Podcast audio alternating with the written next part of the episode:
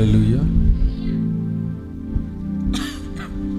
So మంచిది. మరి చక్కని పాటలతో దేవుని స్థుతించి ఉన్నాం అందరం వాళ్ళు నిలబడి ఉండగానే దేవుని వాక్యం చదువుకుందాం. పరిశోధ గ్రంథంలో నుండి తెసలోనికి రాసిన మొదటి పత్రిక.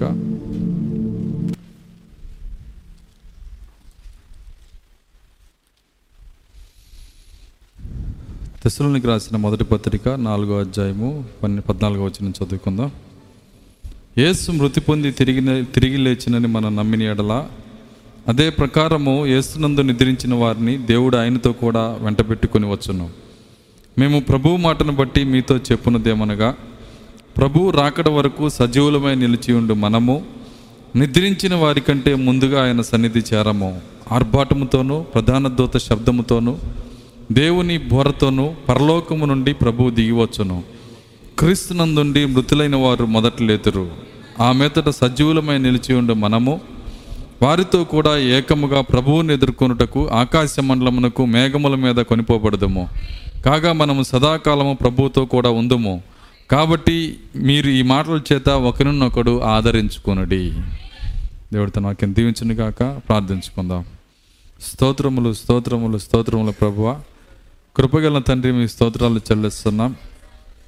తండ్రి యొక్క పునరుత్న దినమందు నీ పాద సన్నిధిలో చేరి ఈ రీతిగా మిమ్మల్ని స్థుతించటానికి ఆరాధించటానికి మిమ్మల్ని గనపరచటానికి నేడు అనే ఒక సమయాన్ని మాకు ఇచ్చినందుకు వందనాలు చెల్లిస్తున్నా. మీరు ఇచ్చిన ఆయుష్ను బట్టి మీరు ఇచ్చిన ఆరోగ్యాన్ని బట్టి మీరు ఇచ్చిన ఆత్మీయ సజీవత్వాన్ని బట్టి తండ్రి ప్రతి కార్యమును బట్టి మీకు స్థుతులు చెల్లిస్తున్నా. మేము ఎల్లప్పుడూ నాయన ఓ మీరు చేస్తున్న కార్యములు గ్రహించి మిమ్మల్ని స్థుతించే కృప మాకు దయచేయండి. మిమ్మల్ని గనపరచు భాగ్యాన్ని మాకు దయచేయండి. నీ మహిమ కొరకు జీవించే శక్తి మాకు దయచేయండి. దేవానికి స్తోత్రాలు చెల్లిస్తున్నాం. నన్ను సిలుచాట్ను మరుగు చేయండి. నేను బలహీన నన్ను బలపరచండి. వినుచున్న నీ బిడల్లో మీరున్నండి ప్రభువా. వినే శక్తిని మీరు దయచేయండి. ప్రతి విధమైనటువంటి లోక ఆలోచనలను దురాత్మ శక్తులను నిద్రాత్మలను రోగపు శక్తులను నిర్లక్ష్యపు ఆత్మలను ఏసు క్రీస్తు నామములో జయించిన నామములో గద్దిస్తున్నాము నాయన. విడుదల మీరు దయచేయండి ఇక్కడ పరిశుద్ధాత్మకు మాత్రమే అధికారం ఉండునుగాక ఓ మీరేం మాట్లాడి మీ నామానికి మహిమ తెచ్చుకోమని యేసుక్రీస్తు నామలో ప్రార్థించి వేడుకొంచున్నాము తండ్రి. ఆమె కూర్చున్నాం.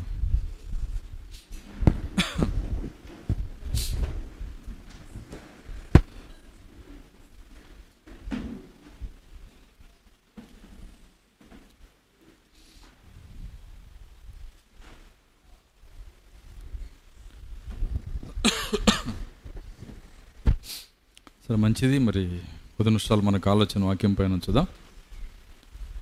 మరి ప్రతి ప్రభురాత్రి భోజనము మనము ఉదయకాలము జ్ఞానవాక్యాన్ని చూస్తాము సాయంకాలము బుద్ధివాక్యాన్ని చూస్తాము.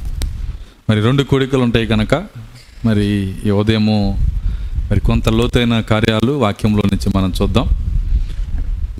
మరి లోతైన కార్యాలు మరి చూసే శక్తి దేవుడు ఎవరికి ఇస్తాడంటే మొదట పాపము జయించి వారిని వారిని జయించుకొని మరి ఎవరు ఎత్తబాటులో వెళ్తారో వాళ్ళకి మాత్రమే లోతైన కార్యాలు.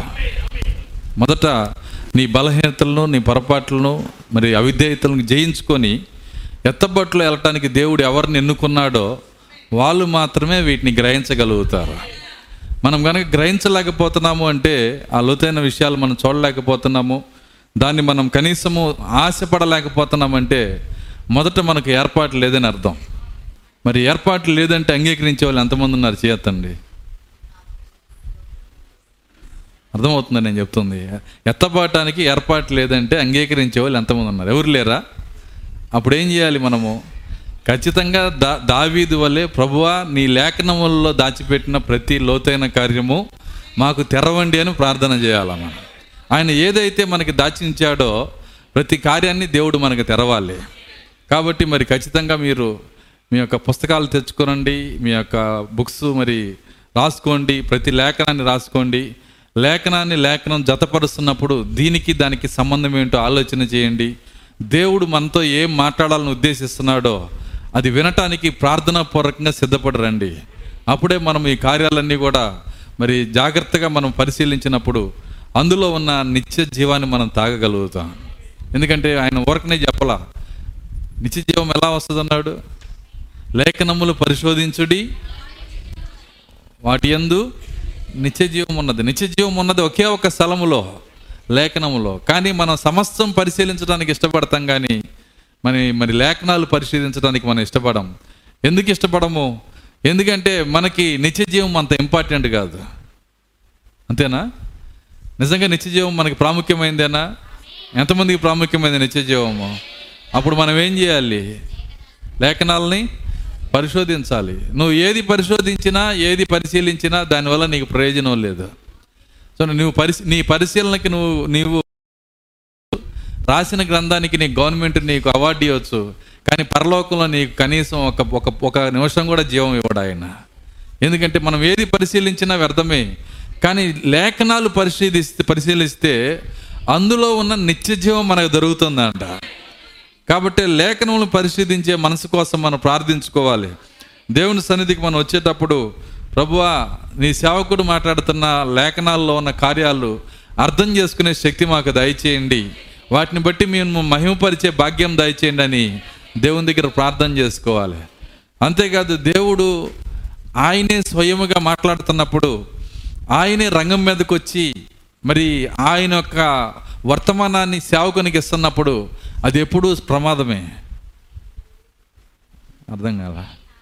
అది ఎప్పుడు కూడా ప్రమాదమే. ఎందుకు? బైబిల్లో రాసి ఉన్నాయి ఇవి కార్యాలన్నీ. చూడండి మీరు చూసినప్పుడు మరి మోసే నలభై రోజులు దేవుని సన్నిధిలో కూర్చొని ప్రజల కోసం వర్తమానాన్ని తీసుకెళ్తున్నాడు. ఎప్పుడైతే వర్తమానాన్ని తీసుకెళ్తున్నాడో అక్కడ జరిగిన కార్యం ఏంటంటే ప్రజలు ఎలా ఉన్నారంటే అసలు దాని గురించిన ఆలోచనే లేదు ప్రజలకి. మోసే ఎక్కడికి వెళ్ళాడు? ఏం తీసుకొస్తున్నాడు? దేవుడు ఏం చెప్తాడో? ఆ వర్తమానంలో ఏముంటుందో? అనే ఆలోచనే లేదు.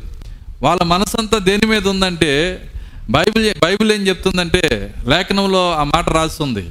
చూడండి నిర్గమకాండము.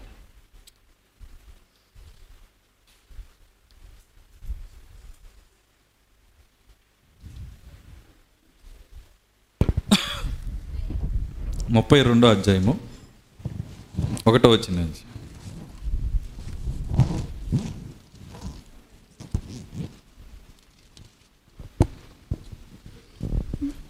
మోషే మోసే కొండ దిగకుండా తడువు చేయటం. కొండ దిగకుండా తడువు చేయగా చేయుట. ప్రజలు చూచినప్పుడు ప్రజలు చూచినప్పుడు ఆ ప్రజలు ఆ ప్రజలు అహరోన్నొద్దకు గుడి వచ్చి అహరోని వద్దకు కూడి వచ్చి లెమ్ము లెమ్ము మా ముందర నడుచుటకు మా ముందర నడుచుటకు ఒక దేవతను ఒక దేవతను మా కొరకు చేయము. మా కొరకు చేయము. ఐగుప్తుల నుండి మమ్మల్ని రప్పించిన ఐగిప్తులో నుండి మమ్మను రప్పించిన ఆ మోషే ఆ మోసే అనువాడు అనువాడు ఏమాయను ఏమాయనో మాకు తెలియదని మాకు తెలియదని అతనితో చెప్పిరి. అతనితో చెప్పారు కనీసం ఎదుగుతామని కూడా అనలా. కనీసం ఎలియా వెళ్ళిపోయినప్పుడు ఎదుగుతామనన్నా పంపించారు. ఇక్కడ మోసే వెళ్ళిపోతే గొడవ వదిలిపోయింది అనుకున్నారు. అర్థమవుతుంది? ఎందుకంటే వాళ్ళ మనసు దేంతో నిండు ఉందంటే మోసే మరి ఎప్పుడైతే త- కొండ దిగటం తడువు చేశాడో దేవుని యొద్ద నుంచి వర్తమానం తెచ్చుకునే పని మీద ఉన్నాడో వీళ్ళ మనసు ఒక కార్యంతో నిండు ఉంది. ఏంటంటే ఇప్పుడు మరి వాళ్ళ యొక్క వాళ్ళ యొక్క హృదయంలో పాపము అవిధేయత లోక సంబంధమైన కార్యాలతో నిండి ఉంది దానికోసం వాళ్ళు ఏం చేస్తున్నారంటే నెక్స్ట్ వాళ్ళు ఆ అహరోన్ దగ్గరికి వచ్చి అంటున్నారు. ఏమంటున్నారంటే మా కోసం ఒక దేవతని చెయ్యండి సరే మా కోసం ఒక దేవతను చేయండి. ఎందుకంటే ఐగిప్తు నుంచి తీసుకొచ్చిన మోసే ఎడిపోయాడో తెలియదు. మరి ఐగిప్తు నుంచి మమ్మల్ని దాటించింది మరి ఎవరో? ఆ దేవుడు ఎవరో మాకు తెలియదు. ఒక రూపాన్ని మీరు చూపించలేదు. మేము ఐగుప్తులో ఉన్నప్పుడు ప్రతిదానికి ఒక రూపం ఉంటుంది. వింటున్నారా? పంటలు పండాలంటే ఒక రూపం పనులన్నీ బాగా జరగాలంటే ఒక రూపం. వింటున్నారా? యుద్ధాలు గెలవాలంటే ఒక రూపం. ప్రతిదానికి ఒక ఒక ఒక ఒక దాన్ని ఏమంటారు? ప్రతిమ ఉంటుంది. మాకు అట్లాగే మమ్మల్ని ఐగుప్తు నుంచి దాటించింది ఎవరో మాకు తెలియదు ఎందుకంటే మాకు మా లోపల ఆరాధనకు మా హృదయం పొంగుతుంది. వింటున్నారా? వాళ్ళ ఉద్దేశం ఏంటంటే వాళ్ళు ఎట్లయినా సరే ఒక దేవతను ఆరాధన అంట వాళ్ళు చెయ్యాలా? కాబట్టి మా కోసం ఒక దేవతను చేయమని చెప్పి అహరోన్ అడిగితే అహరోను ఆయన ఏం చేశాడంటే మీ చెవులకి ముక్కులకి అన్నీ తీసుకొచ్చి ఇక్కడ పడేయను అన్నాడు ఆయన. వాళ్ళు ఒక్కొక్కరు కేజీలు కేజీలు ధరించుకొని ఉన్నారు. దేవుడు జీతంగా ఇచ్చిన దాన్ని ఆశీర్వాదంగా ఇచ్చిన దాన్ని వింటున్నారా? ఇప్పుడు ఎలా మారుస్తున్నారంటే శాపంగా మార్చేస్తున్నారు. దూడగా మార్చేశారు. వాళ్ళ దేవతగా మార్చుకున్నారు. వింటున్నారా? మనకు కూడా అంతే. దేవుడు ఆశీర్వాదంగా ఇచ్చిన దేన్ని కూడా శాపంగా మార్చకూడదు మనం. మనకు ఆశీర్వాదం ఆశీర్వాదంగానే ఉండాలి. ఆశీర్వాదము ఆశీర్వాదంగా ఉండటం కూడా కృపై ఉంది. దేవుని స్తోత్రం అలెల్లుయ్య కాబట్టి మనం ఈ ప్రార్థన కూడా చేయాలి. ప్రభు మీరు నాకు ఏది ఇచ్చారో అది నిజమైన ఆశీర్వాదంగా ఉండటం సహాయము దయచేయండి. అవన్నీ అక్కడ వేస్తే ఒక దూడను తయారు చేశాడు. చేసి నాకు ఏమైందో చూడండి అక్కడ. నాలుగో వచ్చినం అతడు వారి యొద్ద వాటిని తీసుకొని వాటిని తీసుకుని పొగరతో రూపమును ఏర్పరిచి పొగరుతో రూపమును ఏర్పరిచి దానిని పోతపోసిన దూడగా దానిని చేసిను. పోత పోసిన దొడగా చేసిను. అప్పుడు వారు. ఓ ఇజ్రాయేలు ఓ ఇస్రాయేలు ఐగుప్తు దేశంలో నుండి నిన్ను రప్పించిన ఐగిప్తు దేశములో నుండి నిన్ను రప్పించిన నీ దేవుడు ఇదే అనిరి. వింటున్నారా? దేన్ని? ఆ దూడని. చూడండి వాళ్ళకి ఎంత మనస్సాక్షి లేకుండా పోయిందో చూడండి. ప్రజలు ఒకవైపు వర్తమానం వస్తున్నప్పుడు దెయ్యం వాళ్ళని ఎలా రేపుతుందంటే ప్రజల్ని గందరగోళంలో తీసుకెళ్ళిపోతుంది. ప్రజలందరూ గలిబిల్లోకి వెళ్ళిపోతారు. ప్రజల తప్పు కాదు అది అర్థమవుతుంది నేను చెప్తుంది. ఎప్పుడు ఒక వ్యక్తిని నేను చూడనే చూడను. దాని వెనకాల ఇప్పుడు దయ్యం ఉంటుంది. ఆ దయ్యమును ప్రార్థనతో మనం జయించాలి. దేవుని స్తోత్రం. అలెలుయ్య అది ఎక్కడైనా కావచ్చు ఏ ఏ కుటుంబంలో అయినా కావచ్చు. కాబట్టి ఆ దయ్యమును గద్దించి ఆ దయ్యం పైన విజయం పొందినప్పుడు సంఘమంతా మరలా ఏమైందంటే దేవుని యొక్క భయభక్తుల్లోకి వచ్చేస్తుంది.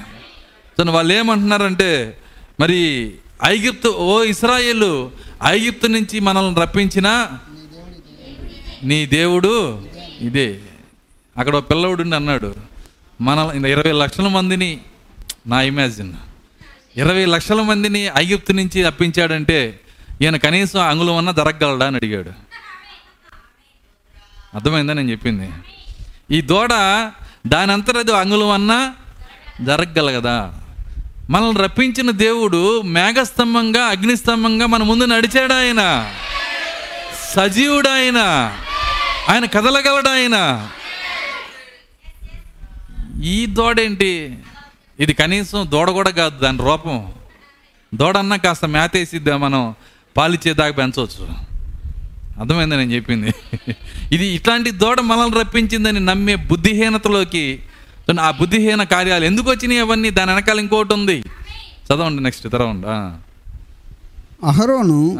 అది చూచి అహరోను అది చూచి దాని ఎదుట ఒక బలిపీఠం కట్టించును. దాని ఎదుట ఒక బలిపీఠం కట్టించెను. మరియు అహరోను మరియు అహరోను రేపు యెహోవాకు పండుగ జరుగునని చూడండి వాళ్ళ ఉద్దేశం ఏంటో మీరు గమనించండి.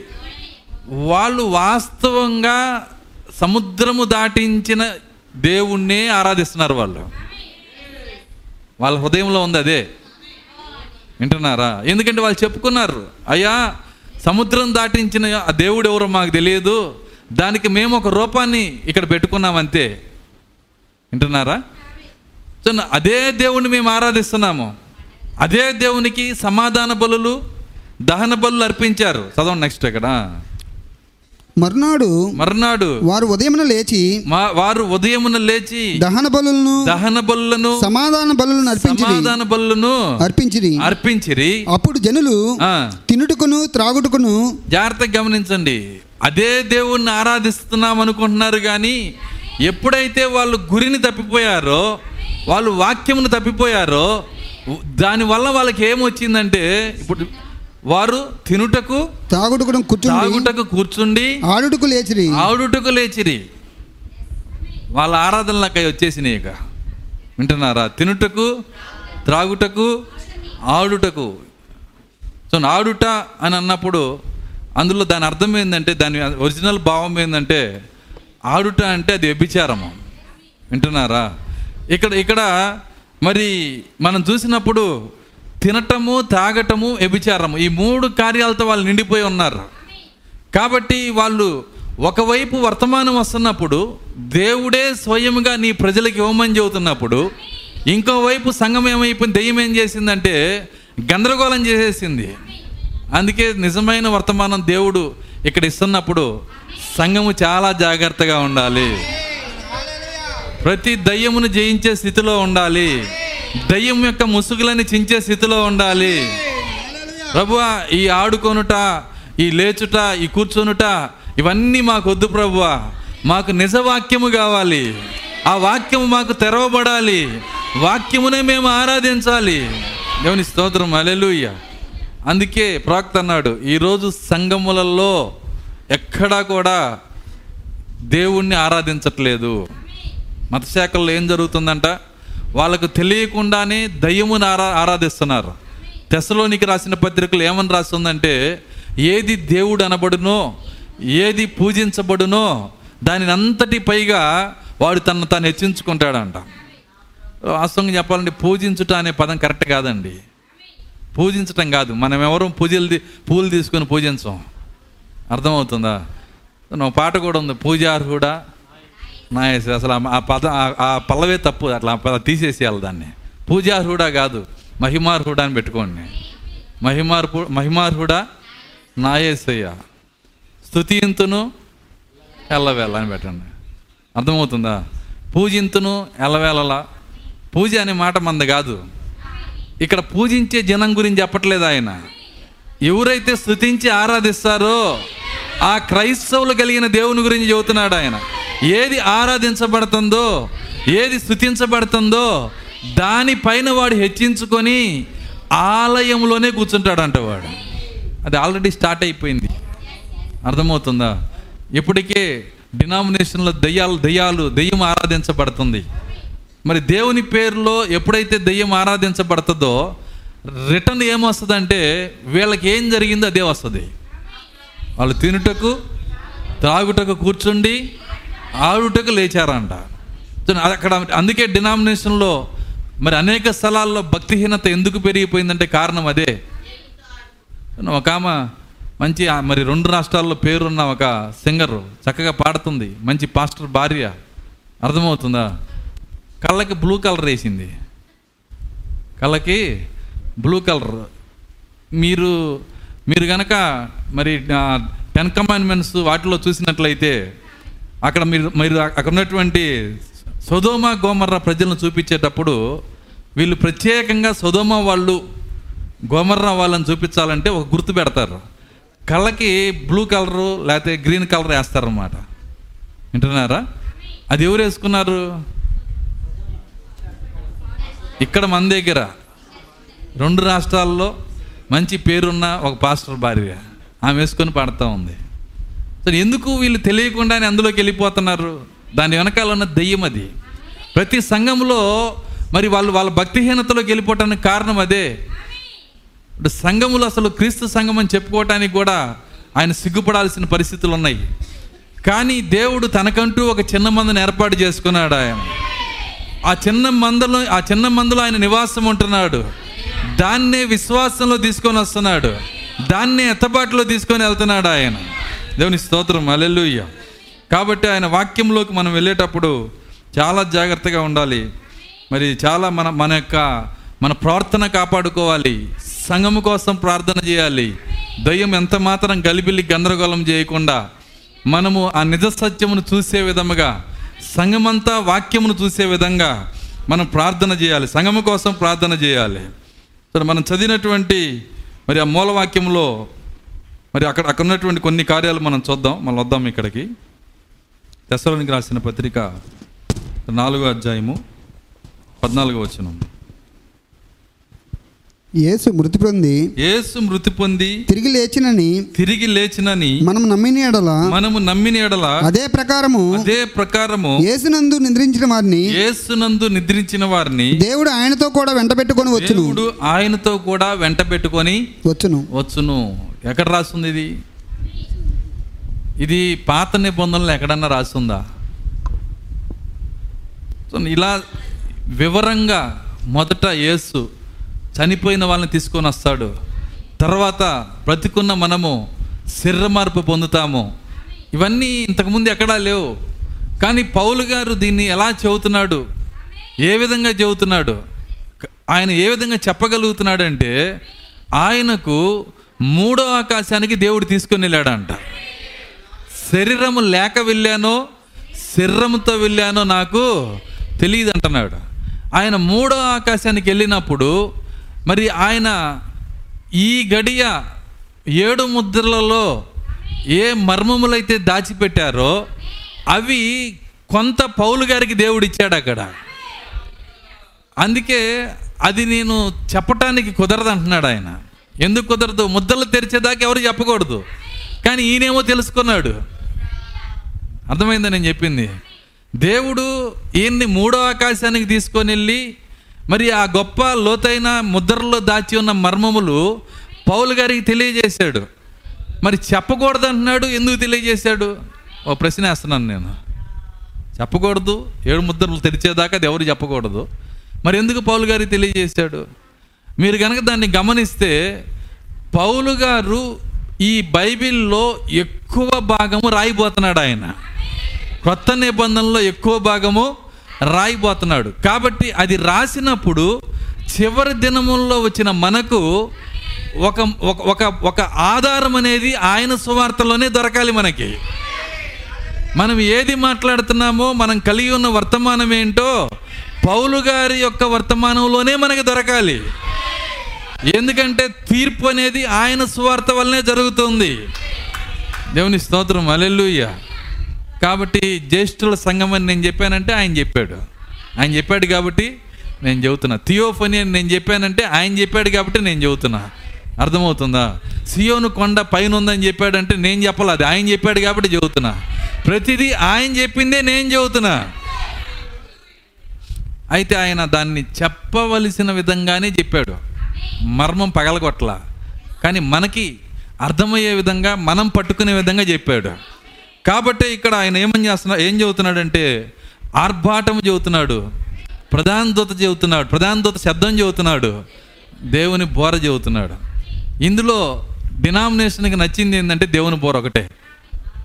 వాళ్ళకి అర్థమైంది వాళ్ళకి నచ్చింది. కాబట్టి జమినీ బోర ఊది అర్థమవుతుందా? జమినీ బోర్ అంటే తెలుసు కదా? చూడండి జమినీ అనే సంస్థ సినిమాలు తీసినప్పుడు స్టార్టింగ్లో ఇట్లా పట్టుకొని ఊతా వాడు పెడతారన్నమాట స్టార్టింగ్లో చిన్నప్పుడు వచ్చి ఇప్పుడు తెలియదు వాళ్ళ ఎవరికి చూడండి, ఆ బోర ఊది మరి అదిగో ఆయన వస్తున్నాడని చెబుతున్నా. మరి ముందు రెండు ఎవరికి ఇస్తా? ఆర్భాటం అంటే ఏంటి చెప్పు. ప్రధాన దూత శబ్దం అంటే ఏంటి చెప్పు. దాని గురించి ఆలోచన చేయి. చూడండి, బోర్ అంటే ఒక ఒక బోర వదటమేనా? అర్థమవుతుందా? పెళ్ళిళ్ళకి ఊర వదరా బోర్లు చూడండి, అవి కాదు బోర్ అంటే దాని యొక్క నిజమైన భావం ఏంటి? అది వారికి ఇవ్వబడలేదు కాబట్టి ఓకే వాళ్ళ గురించి మనకు అనవసరం. కానీ ఇక్కడ వర్తమానంలో ఉన్నామని చెప్పుకొని దాని గురించి తెలియకపోతే దాని పేరే దౌర్భాగ్యం.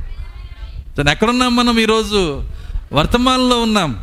కాబట్టి ఆ మూడు కార్యాలు ఆయన మాట్లాడుతున్నాడు. ఎత్తబడిలో ఈ మూడు కార్యాలు ఉన్నాయి. చూడండి రాకడలో ఈ మూడు కార్యాలు ఉన్నాయి. చూడండి ఈరోజు మనం జీవిస్తున్న ఈ వర్తమానంలో కూడా కొన్ని కన్ఫ్యూజులు ఉన్నాయి. కొన్ని అర్థం కాని కార్యాలు ఉన్నాయి. అవి మనం క్లియర్ చేసుకోవాలి. ఏంటి అర్థం కాని కార్యాలంటే మరి అరవై మూడులో రాకడ అయిపోయిందని చెప్పేది ఒక బోధ. ఒక బో- కొంతమంది చెప్పే కార్యం అది. పంతొమ్మిది వందల అరవై మూడులో ఆయన వచ్చాడు. మీకు తెలుసా? పంతొమ్మిది వందల అరవై మూడులో వచ్చింది బలిష్ఠుడైన దోత. బలిష్ఠుడైన దోతగా వచ్చాడు ఆయన.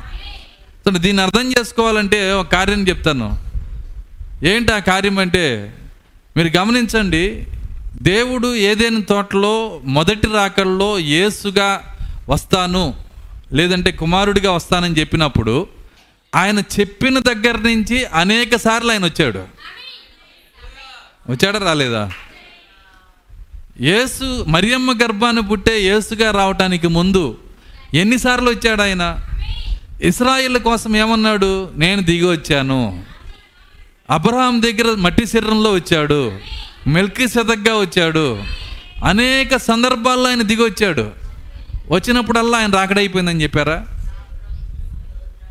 చూడండి అక్కడ ఆయన ఏ ఎప్పుడు ఆయన వచ్చాడని చెప్పామంటే ఎప్పుడైతే మరియమ్మకి ఆయన పుట్టాడో శరీరముతో వచ్చాడో అప్పుడు మొదట రాకడైనది. అదే విధంగా ఇప్పుడు రెండో రాకడికి పెట్టండి. రెండవ రాకడ కూడా ఎప్పుడవుతుందంటే ఆయన శరీరముతో మధ్యాకాశానికి వచ్చినప్పుడు మాత్రమే రెండవ రాకడ అవుతుంది. ఆయన అరవై మూడులో రావచ్చు ఇంతకు ముందు రావచ్చు ఇంతకు ముందు రావచ్చు. అవన్నీ కాదు. అర్థమవుతుందా? చూడండి అరవై మూడులో వచ్చిన రాకడ వేరు. అసలు ఆయన ఆయన రాలేదు అక్కడ. ఏం జరిగింది అరవై మూడులో? చూడండి ఈరోజు ఈరోజు అనేక మంది దాన్ని కన్ఫ్యూజ్ అయ్యి కన్ఫ్యూజ్ అవుతా ఉన్నారు. పంతొమ్మిది వందల అరవై మూడులో ఆయన వచ్చేసాడండి.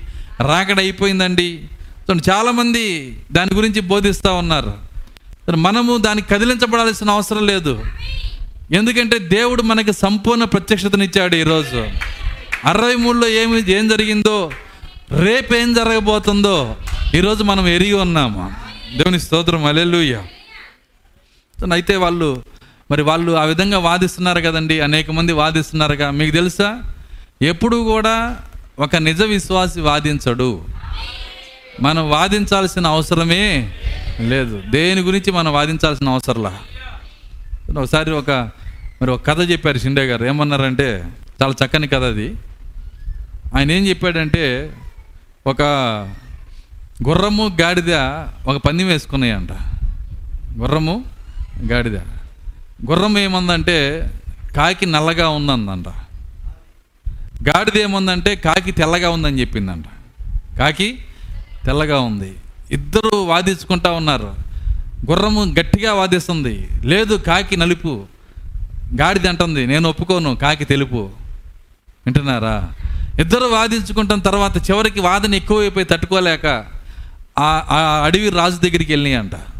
ఎవరు అడవి రాజు? సింహం. సింహం దగ్గరికి వెళ్ళినప్పుడు సింహం ముందు వాళ్ళ వాదన అంతా అంట అయ్యా నేనేం చెబుతున్నానంటే ఈ గుర్రము గుర్రం అంటుంది. కాకి నలుపు అని చెబుతున్నాను. కానీ ఈ గాడిద ఏం చెబుతుందంటే కాకి తెలుపు అని చెబుతుంది. మరి దీని పరిష్కారం మీరే చెప్పాలి. వాదించుకొని వాదించుకొని వచ్చారంట. వచ్చినప్పుడు అప్పుడు ఆ కాకి ఆ యొక్క సింహం ఏం చేసిందంటే ఒక కొరడా తీసుకురామని చెప్పిందంట. తీసుకొచ్చి ఈ గుర్రాన్ని కొడతా ఉండండి నా ముందు అన్నాడంట. ఎవరిని? గుర్రాన్ని. కొట్టినప్పుడల్లా ఒక మాట చెప్పండి. నువ్వు గుర్రం అని చెప్పి కొట్టండి అన్నాడు. కొరడాతో కొట్టడం నువ్వు గుర్రం అని చెప్పటం. కొర కొరడాతో కొట్టడం నువ్వు గుర్రం అని చెప్పటం. దానికి అర్థం కాక అయ్యా ఇద్దరు తగాదాలో ఏది సత్యమో చెప్పాలి కానీ నన్ను ఎందుకు కొడుతున్నారయ్యా? కాకి నలిపే కదా ఉండేది. నేను కొట్టేటప్పుడు ఏం చెబుతున్నారు అన్న- అందంట సింహం. నువ్వు గుర్రం. నువ్వు గుర్రం. నీకు బుర్ర ఉంది. అది గాడిదే. అర్థమవుతుందా? అది గాడిదని తెలిసి దాంతో వాదన వేసుకున్నావు కదా దెబ్బలు నీకే పడాలన్నాడు అన్న దేవుని స్తోత్రం అయ్యేలుయ్య కాబట్టి ఎవరితో పడితే వాళ్ళతో వాదించకూడదు మనం. దెబ్బలు ఎవరికి పడతాయి? నువ్వు గుర్రం అయితే దెబ్బలు నీకు పడతాయి. కాబట్టి వాదించకూడదు మనం. దేవుని స్తోత్రం అలెలుయ్య ఎందుకంటే దేవుడు మనకి సత్యాన్ని తెలియజేస్తాడు. అలెలుయ్యా సో ఇక్కడ రాకడ గురించి ఆయన చెప్పేటప్పుడు మరి ఆయన చాలా చక్కగా మరి ప్రవక్త ప్రవక్త కూడా ఈ రాకడ గురించి కొన్ని కార్యాలు చెప్పాడు. అది కూడా నేను చదివి ముందుకెళ్తా. వస్తారు నాతో పాటు కొద్దిగా లోతుగా.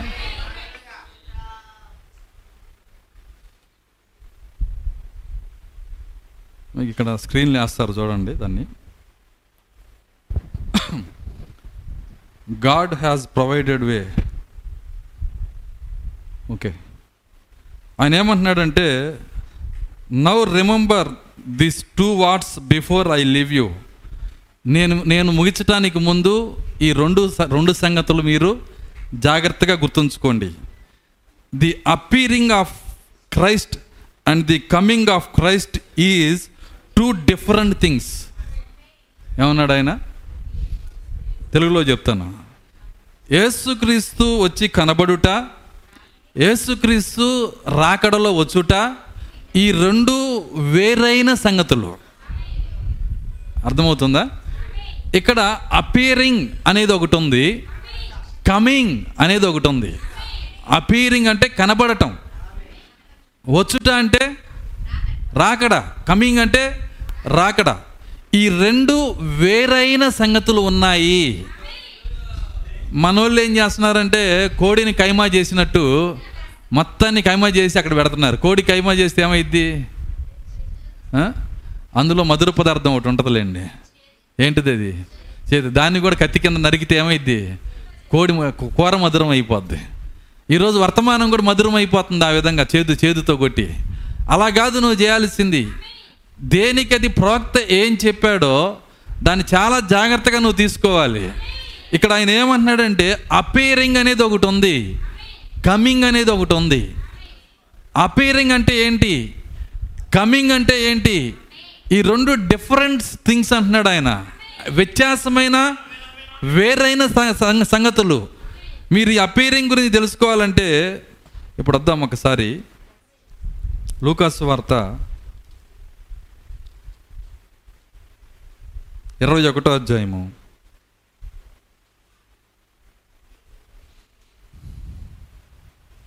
ఇరవై ఏడో వచ్చినాం అప్పుడు మనుష్య కుమారుడు అప్పుడు మనుష్య కుమారుడు ప్రభావంతోను ప్రభావముతోను మహామహిమతోను మహామహిమతోను మేఘారుడై వచ్చుట చూతురు. మేఘారుడై వచ్చుట చూతురు. ఇవి జరుగు నారంభించినప్పుడు ఇవి జరుగనారంభించినప్పుడు మీరు ధైర్యం తెచ్చుకొని మీరు ధైర్యము తెచ్చుకొని మీ తలలు ఎత్తుకొనుడి. మీ తలలు ఎత్తుకునుడి. మీ విడుదల నేను. విడుదల సమీపించుచున్నదనెను.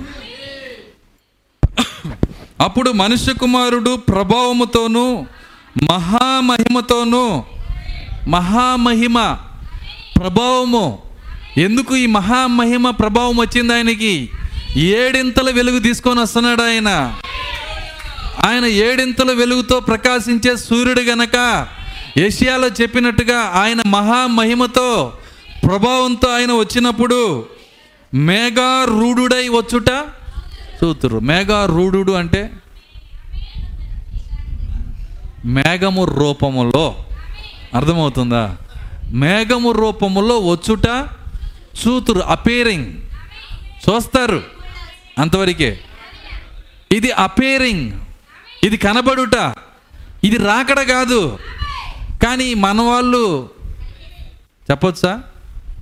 సమ్ డాంకీస్ అర్థమవుతుందా? దాన్ని ఏం చేశారు? రాకడగా చేశారు దాన్ని. కాబట్టి ఎవరు దాన్ని చెప్పినా మీరు నమ్మొద్దు. వాక్యం స్పష్టంగా మనకు కనబడుతుంది. వర్తమానం స్పష్టంగా మనకు కనబడుతుంది. ప్రవక్త స్పష్టంగా మనతో మాట్లాడాడు. అపేరింగ్ వేరు కమింగ్ వేరు.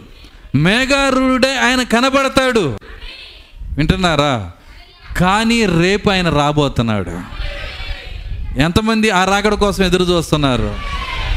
అయితే ఈ అపీరింగ్ వలన ప్రభావమును పొందితేనే దాని ఫలమును పొందితేనే ఆ రాకడికి నువ్వు వెళ్ళేది. ఈ రెండిటికి సంబంధాలు ఉన్నాయి. జాగ్రత్తగా పట్టుకోవాలి ఈ కార్యాలని. కాబట్టి ప్రోక్త ఏమంటున్నాడంటే నవ్ రిమంబర్ ఇక్కడ ఇంకొక లేఖ లేఖనంలోనే ఒక మాట రాశాడు క్లూ ఇచ్చాడు. ఏమన్నాడంటే నేను చెప్పాను ఈ పూట కొద్దిగా లోతుకి వెళ్తానని. జాగ్రత్తగా రావాలి నాతో.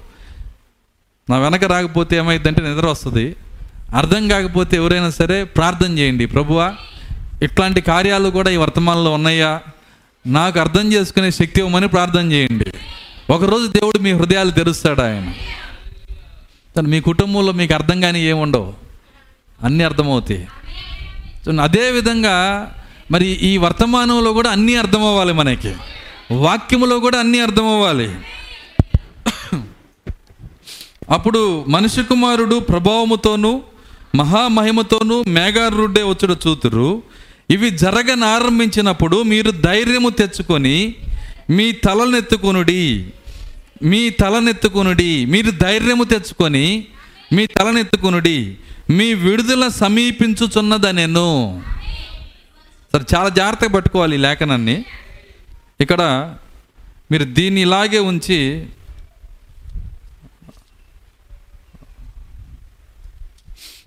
కొనవచ్చు కొరందీలికి రాసిన మొదటి పత్రిక.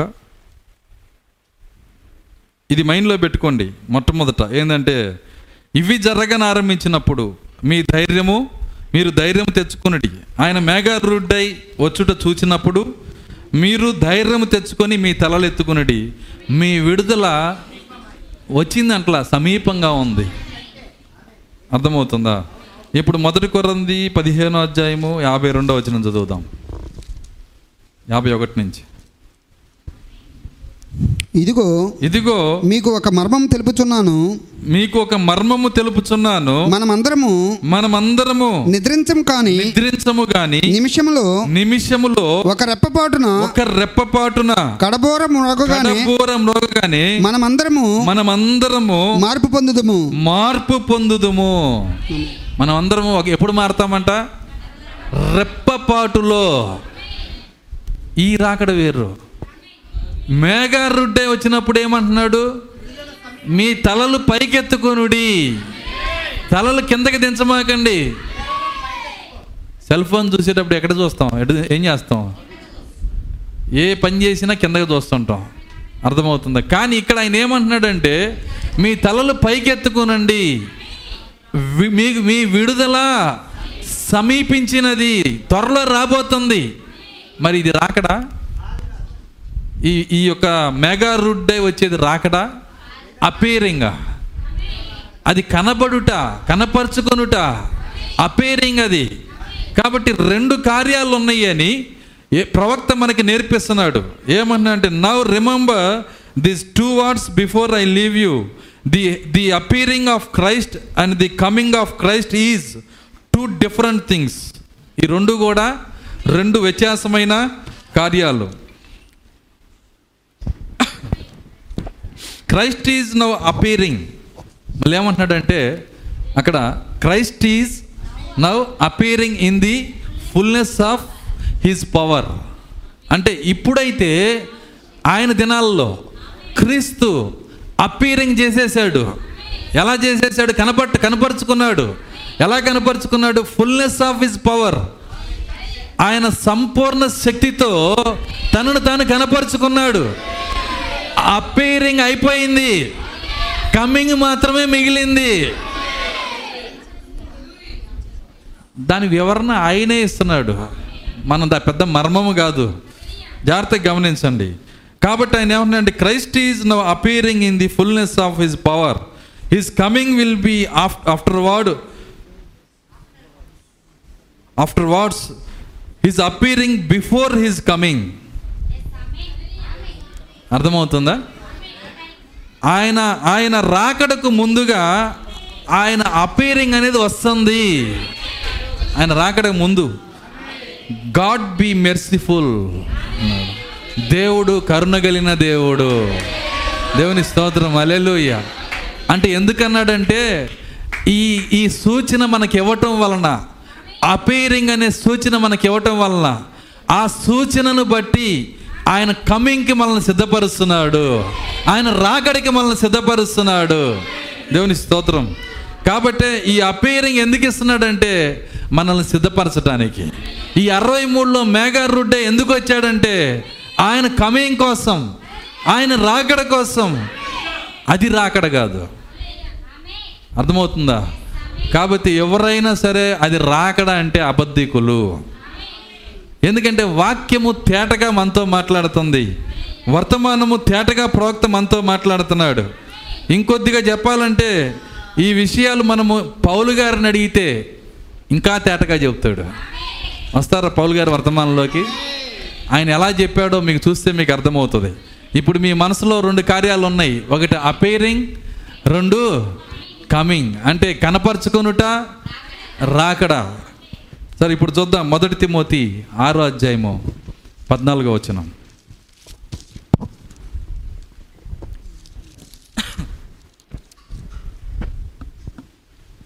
మన ప్రభు అయిన యేసుక్రీస్తు ప్రత్యక్షమగు వరకు మన ప్రభు అయిన యేసుక్రీస్తు ప్రత్యక్షమగు వరకు నువ్వు నిష్కలంకంగాను నీవు నిష్కలంకముగాను అనింద్యంగాను అనింద్యముగాను ఈ ఆజ్ఞను ఆ, గైకొనవల్లని ఈ నీకు ఆజ్ఞాపించుతున్నాను గైకొనవలనని నీకు ఆజ్ఞాపించుతున్నాను నీకు ఆజ్ఞాపించుచున్నాను. ఇక్కడ ఇంగ్లీష్ తెలుగు రెండు అమ్మా అది. మీకు రెండు మీ ముందే వేస్తారు చూడండి.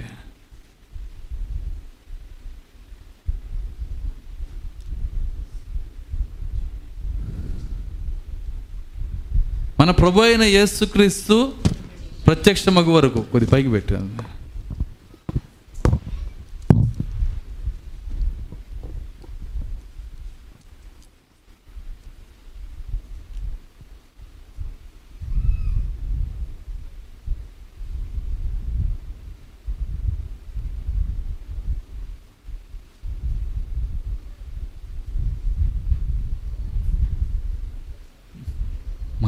మొదటి తిమోతి ఒకటి ఆరు కాదు.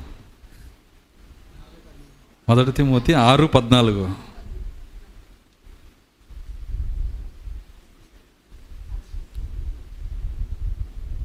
స్పీడ్గా ఉండాలి ఎంతసేపు ఎదురు చూస్తే కుదరదు.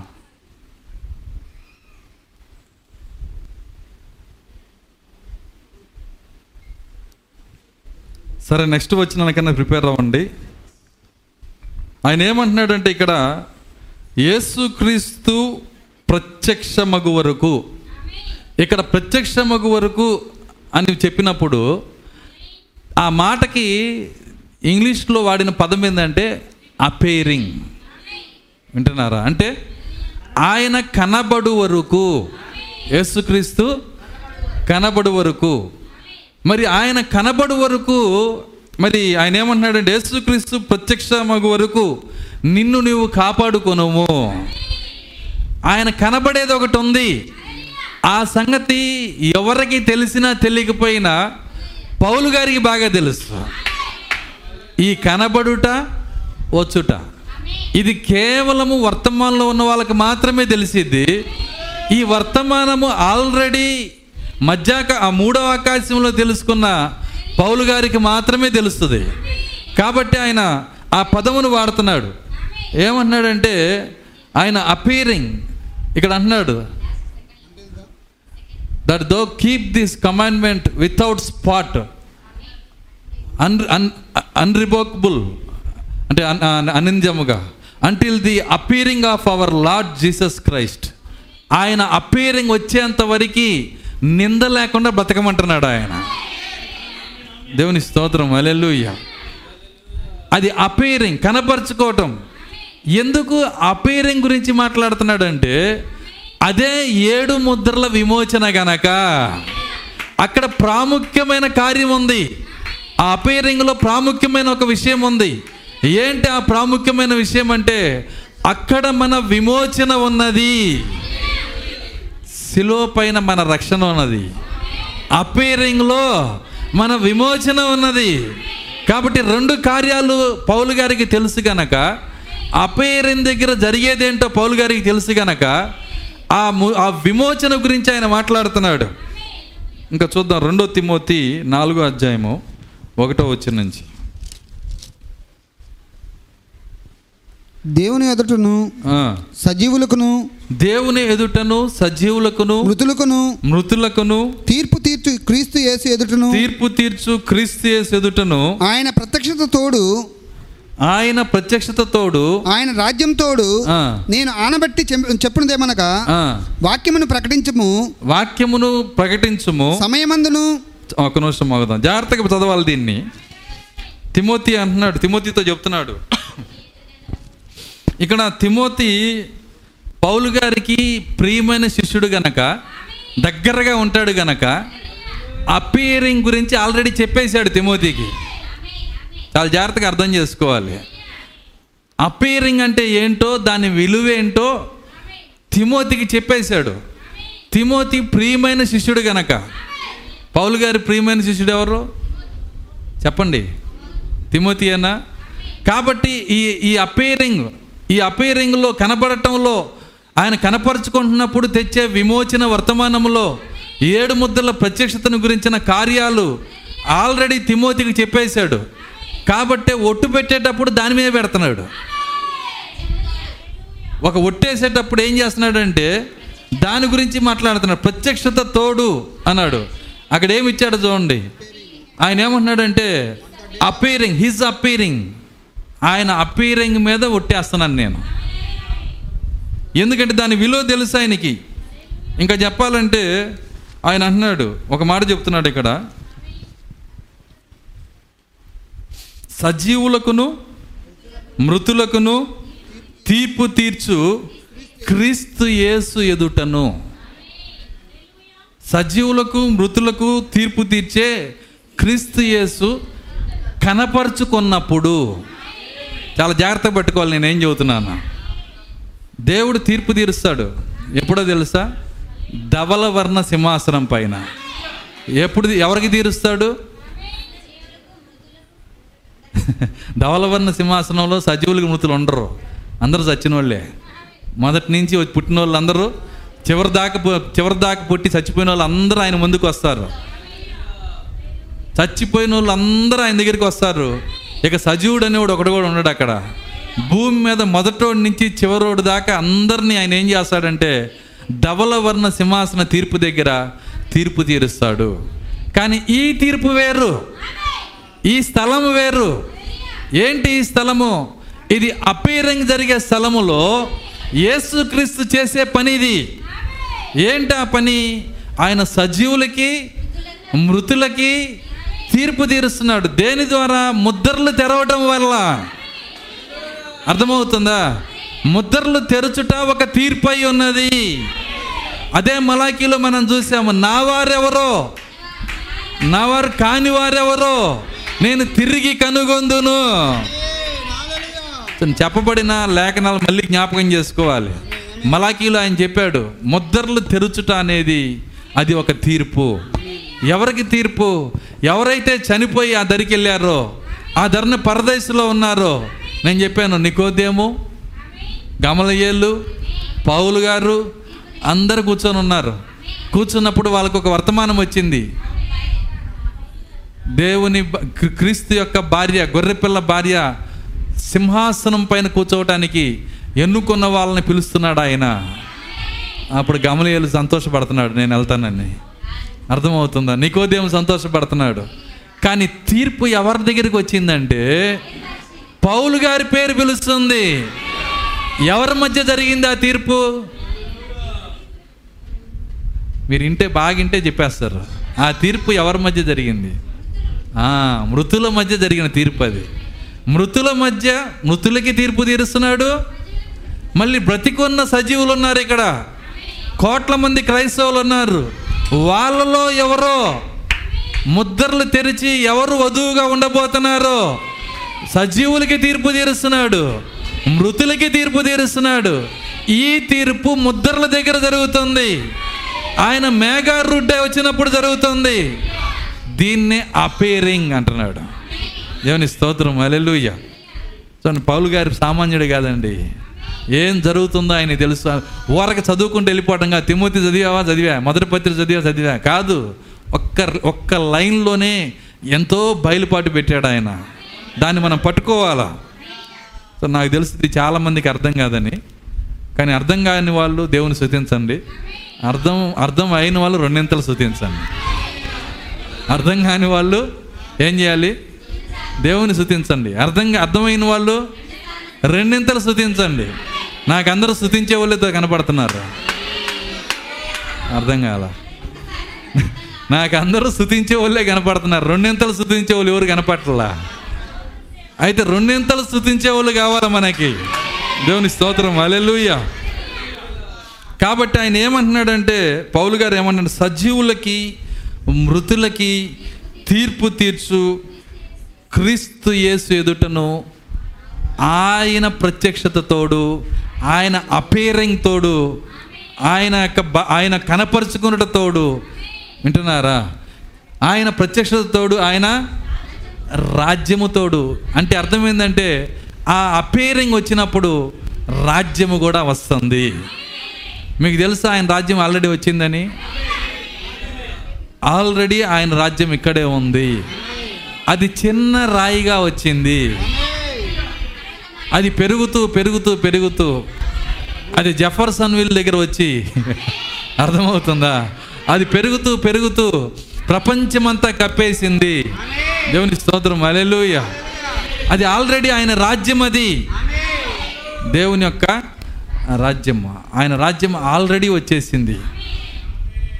ఆయన రాజ్యం వచ్చిందంటే ఆయనలో ఆయన రాజ్యంలో విధులు ఉన్నాయి. ఆయన రాజ్యంలో అధికారాలు ఉన్నాయి. ఆయన రాజ్యంలో హక్కులు ఉన్నాయి. దేవుని స్తోత్రం అలెలుయ్య అందుకే ఆ ఏషియా యాభై రెండులో సియోనుతో నీ రాజు ఏలుచున్నాడని చెప్పు అని పాదములు సుందరములై ఉన్నవి. సియోనికి తెలియదు రాజు వెళ్తున్నాడని కానీ ఒక వ్యక్తి ఉన్నాడు తన పాదములు సుందరము కలిగిన వ్యక్తి ఉన్నాడు.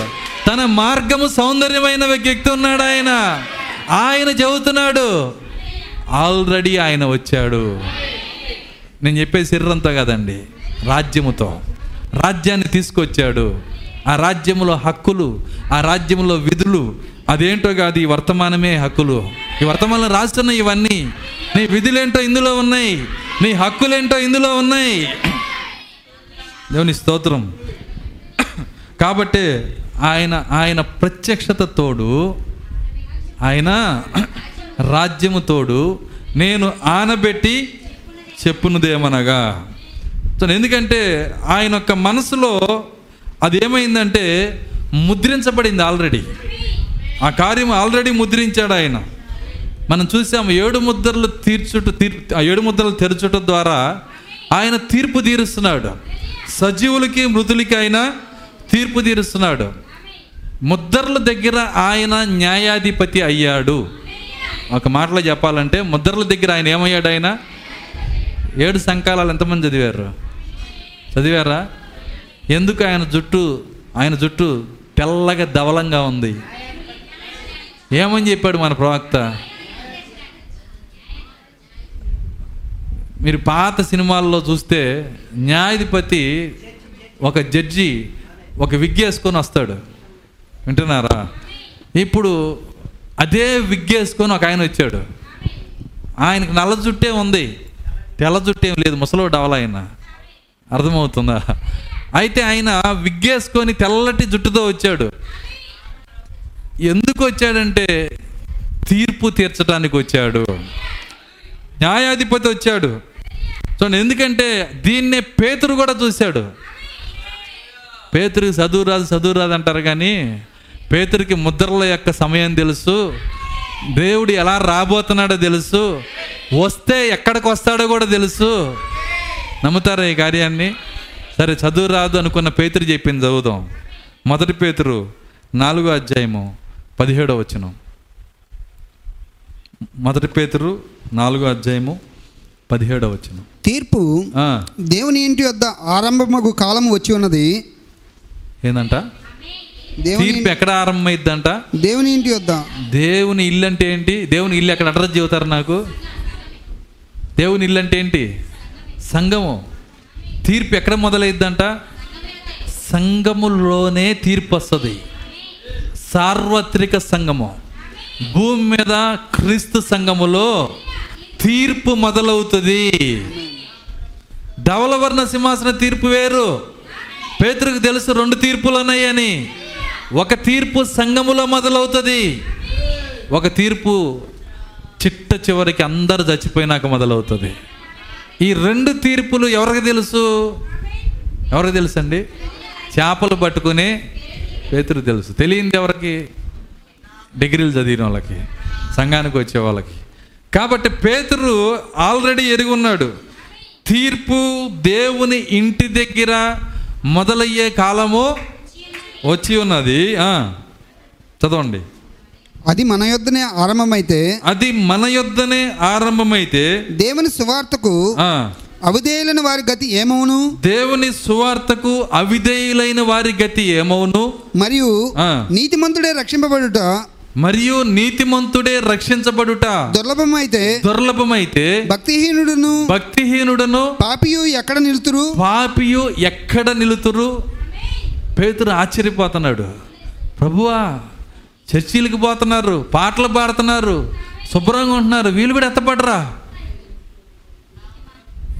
అర్థమవుతుంది నా ఆశ్చర్యం కాదండి పేతురు ఆశ్చర్యం. నీతిమంతుడే రక్షించబడుట. దుర్లభంగా కనపడుతుంది అయ్యా ఇక పాపి భక్తిహీనుడు ఎక్కడ నిలబడతారు? వామ్మో తీర్పు చాలా ఘోరంగా ఉంది. ఆ తీర్పులో నిలబడాలంటే దేవుని కృప నీ మీద ఉండాలా? దేవుని స్తోత్రం అలెలుయ్య పేతుడికి ఈ కార్యాలు అర్థమైనవి మీకు తెలుసా? దేవుని ఇంటి దగ్గర తీర్పు మొదలై ఇప్పటికి చాలా సమయం అయిపోయింది. ఆల్రెడీ న్యాయాధిపతి వాకిట దగ్గర నిలబడి ఉన్నాడు. న్యాయాధిపతి ఇక్కడే ఉన్నాడు. తీర్పు వెంటనే వస్తుంది. నిజమది. ఇప్పుడు గనక మనం మాట్లాడుకుంటే తీర్పు త్వరగా వస్తుంది. ఖచ్చితంగా వెంటనే దేవుడు కొట్టగలడు. కాబట్టి ఆటలాడుకునే సమయం కాదు ఇది. ఎట్లా పడితే అట్లా జీవించే సమయం కాదు ఇది. ఎందుకంటే న్యాయాధిపతి ఇక్కడే ఉన్నాడు. మీకు తెలుసా ఎంత దుర్మార్గులైనా ఎంతమందిని చంపినా ఎన్ని తప్పులు చేసినా ఆ యొక్క న్యాయాధిపతి ముందు బుద్ధిమంతుడుగా చేతులు చేతులు కట్టుకొని ఉంటారు. నిజమేనా? ఏం చేస్తారు? చేతులు కట్టుకొని న్యాయాధిపతి ఆశ్చర్యపోతాడు. ఇంత అమాయకుని ఎందుకు తీసుకొచ్చారు ఇక్కడికి? చేతులు కట్టుకొని ఉంటారు. వాళ్ళకున్న వివేకం కూడా ఈరోజు సంఘానికి లేదు. నువ్వు ఖచ్చితంగా గుర్తుంచుకోవాలి. ఇక్కడ న్యాయాధిపతి ఉన్నాడు. న్యాయాధిపతి వాకిట నిలబడి ఉన్నాడు. వాకిట్లో నుంచున్న ఆయన ఎవరో కాదు. న్యాయాధిపతి ఆయన ఏం చేస్తున్నాడు? వాకిట్లో నిలబడి ఆయన తలుపు ఎద్ద నించొని తట్టుచున్నాడు. ఎవరైనా నా స్వరం విని తలుపు తీసిన ఎడలా అతనితో నేను నాతో కూడా అతను కలిసి భోజనము చేయదము. ఆ తలుపు కొడుతున్న వ్యక్తి ఎవరో కాదు న్యాయాధిపతే. దేవుని స్తోత్రం. అలెలుయ్య కాబట్టి పేతురు ఈ కార్యాన్ని చెప్తున్నాడు. సజీవులకు మళ్ళీ పౌలు గారు అంటున్నాడు. సజీవులకు మృతులకు తీర్పు తీర్చే తీర్పు తీర్చడానికి వచ్చే రోజున ఆయన ప్రత్యక్షత అనగా ఆయన అప్పీరింగ్ తోడు ఆ ఆ ఏడు ముద్దలు తెరిచి ఆయన బయలుపరిచే ఆ గొప్ప దినము తోడు. అదే గొప్ప దినము. దేవుని స్తోత్రం. అలెలుయ్య ఎంతమంది చూడగలిగారు ఆ గొప్ప దినాన్ని? ఈరోజు ఆ గొప్ప దినము చూడబట్టే ఆ గొప్ప దినము యొక్క వర్తమానమే నన్ను ఈ వర్తమానంలో తీసుకొచ్చింది. ఏడు ముద్రల ప్రత్యక్షత అనే పుస్తకమే నన్ను ఈ వర్తమానంలో తీసుకొని వచ్చింది. మరియమ్మ భర్త ఎవరో కూడా తెలియని దినాల్లో బ్రతుకుతున్న నన్ను. వింటున్నారా? బైబిల్లో ఏమీ తెలియని నాకు ఆది కాండంలో ఒకటో అధ్యాయము ఏముందో కూడా తెలియని నాకు ఆ ముద్రలు తెరిచిన అదే రోజును గూర్చిన ఆహ్వానము ఆయన నా దగ్గరికి పంపించి పర్సనల్గా పంపించి ఆయన ఆయన ఈ వర్తమానాన్ని నాకు ఇచ్చాడు ఆయన. దేవుని స్తోత్రం అలెలుయ్య ఇచ్చి ఆయన ఒక మాట అన్నాడు. నిద్రించున్న నీవు మేల్కొనము. క్రీస్తు నీ మీద ప్రకాశించున్నాడు. ఎందుకు ప్రకాశిస్తున్నాడు? ఈ వెలుగు అనేకులకి ఇవ్వటానికి.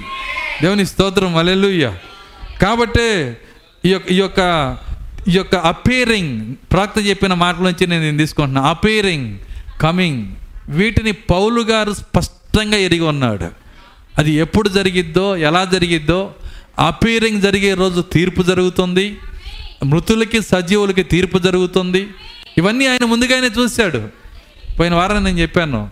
మొదటి రాకడికి ఎన్ని ప్రవచనాలు ఉన్నాయో రెండో రాకడికి అంతకంటే రెండింతలు ఉన్నాయి ఇవన్నీ రెండో రాకడ ప్రవచనాలు ఇవన్నీ. తను కాబట్టి ఆయన అంటున్నాడు ఆయన ఆయన ప్రత్యక్షత తోడు ఆయన అపేరింగ్ తోడు ఆయన రాజ్యము తోడు అన్నాడు ఎందుకంటే ఆ అపీరింగ్ వచ్చినప్పుడు అపీరింగ్కి రాజ్యానికి సంబంధం ఉందని పౌల్ గారు ఆల్రెడీ చూశాడు ఆయన. చూడండి రాజ్యాన్ని మీరు చూడాలంటే రెండు రెండు రెఫరెన్సులు చూపిస్తాను. దానియల గ్రంథము రెండో అధ్యాయము ముప్పై రెండో వచ్చి నేను చదువుతాం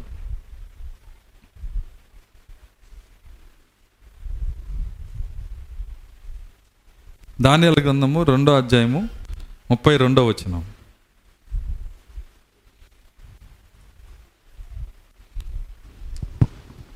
ఆ ప్రతిమ యొక్క శిరస్సు ఆ ప్రతిమ యొక్క శిరస్సు మేలిమి బంగారమయమైనదియు. మేలిమి బంగారుమైనదియు. దాని రొమ్మును దాని రొమ్మును భుజములను భుజములను వెండివియు. వెండివియు. దాని ఉదరమును ఆ, తొడలను ఇత్తడివియు. దాని ఉదరమును తొడలను ఇత్తడివియు. దాని మోకాళ్ళు ఇనపవియు. దాని మోకాళ్ళు ఇనపవియు. దాని పాదములలో ఒక భాగం ఇనపదియు. దాని పాదములో ఒక భాగము ఇనపదియు. ఇనపదియు. ఒక భాగం మట్టిదియునై ఉండును. భాగము మట్టిదే ఉండును. మరియు చేతి సహాయం లేక మరియు చేతి సహాయము లేక తీయబడిన ఒక రాయి తీయబడిన ఒక రాయి ఇనుమును మట్టియు కలిసిన ఇనుమును మట్టిని కలిసిన ఆ ప్రతిమ యొక్క పాదముల మీద పడి ఆ ప్రతిమ యొక్క పాదముల మీద పడి దాని పాదములను తుత్తునీయులుగా విరగొట్టినట్టు దాని పాదములను తుత్తునీలుగా విరగొట్టినట్టు విర్రగొట్టినట్లు తమకు కనబడెను. తమకు కనబడిన. నలభై మూడో వచ్చిన నలభై మూడు. ఇనుమును బురదయు మిళితమై ఉండుట తమరికి కన తమరికి కనబడెను. అటువలే మనుష్య జాతులు అటువలే మనుష్య జాతులు మిళితములై ఇనుము మట్టితో మిలుతిములై ఇనుము మట్టితో అతుకున్నట్లు అతకనట్లు వారు ఒకరితో ఒకరు పొసకకు ఇందురు. వారు ఒకరితో ఒకరు పొసకక ఉందరు. ఏది? దానియేలు యొక్క ప్రతిమ ఆత్మ ఎవరిలో ఉంటుందో వాళ్ళకి ఎలా ఉంటారంట వాళ్ళు?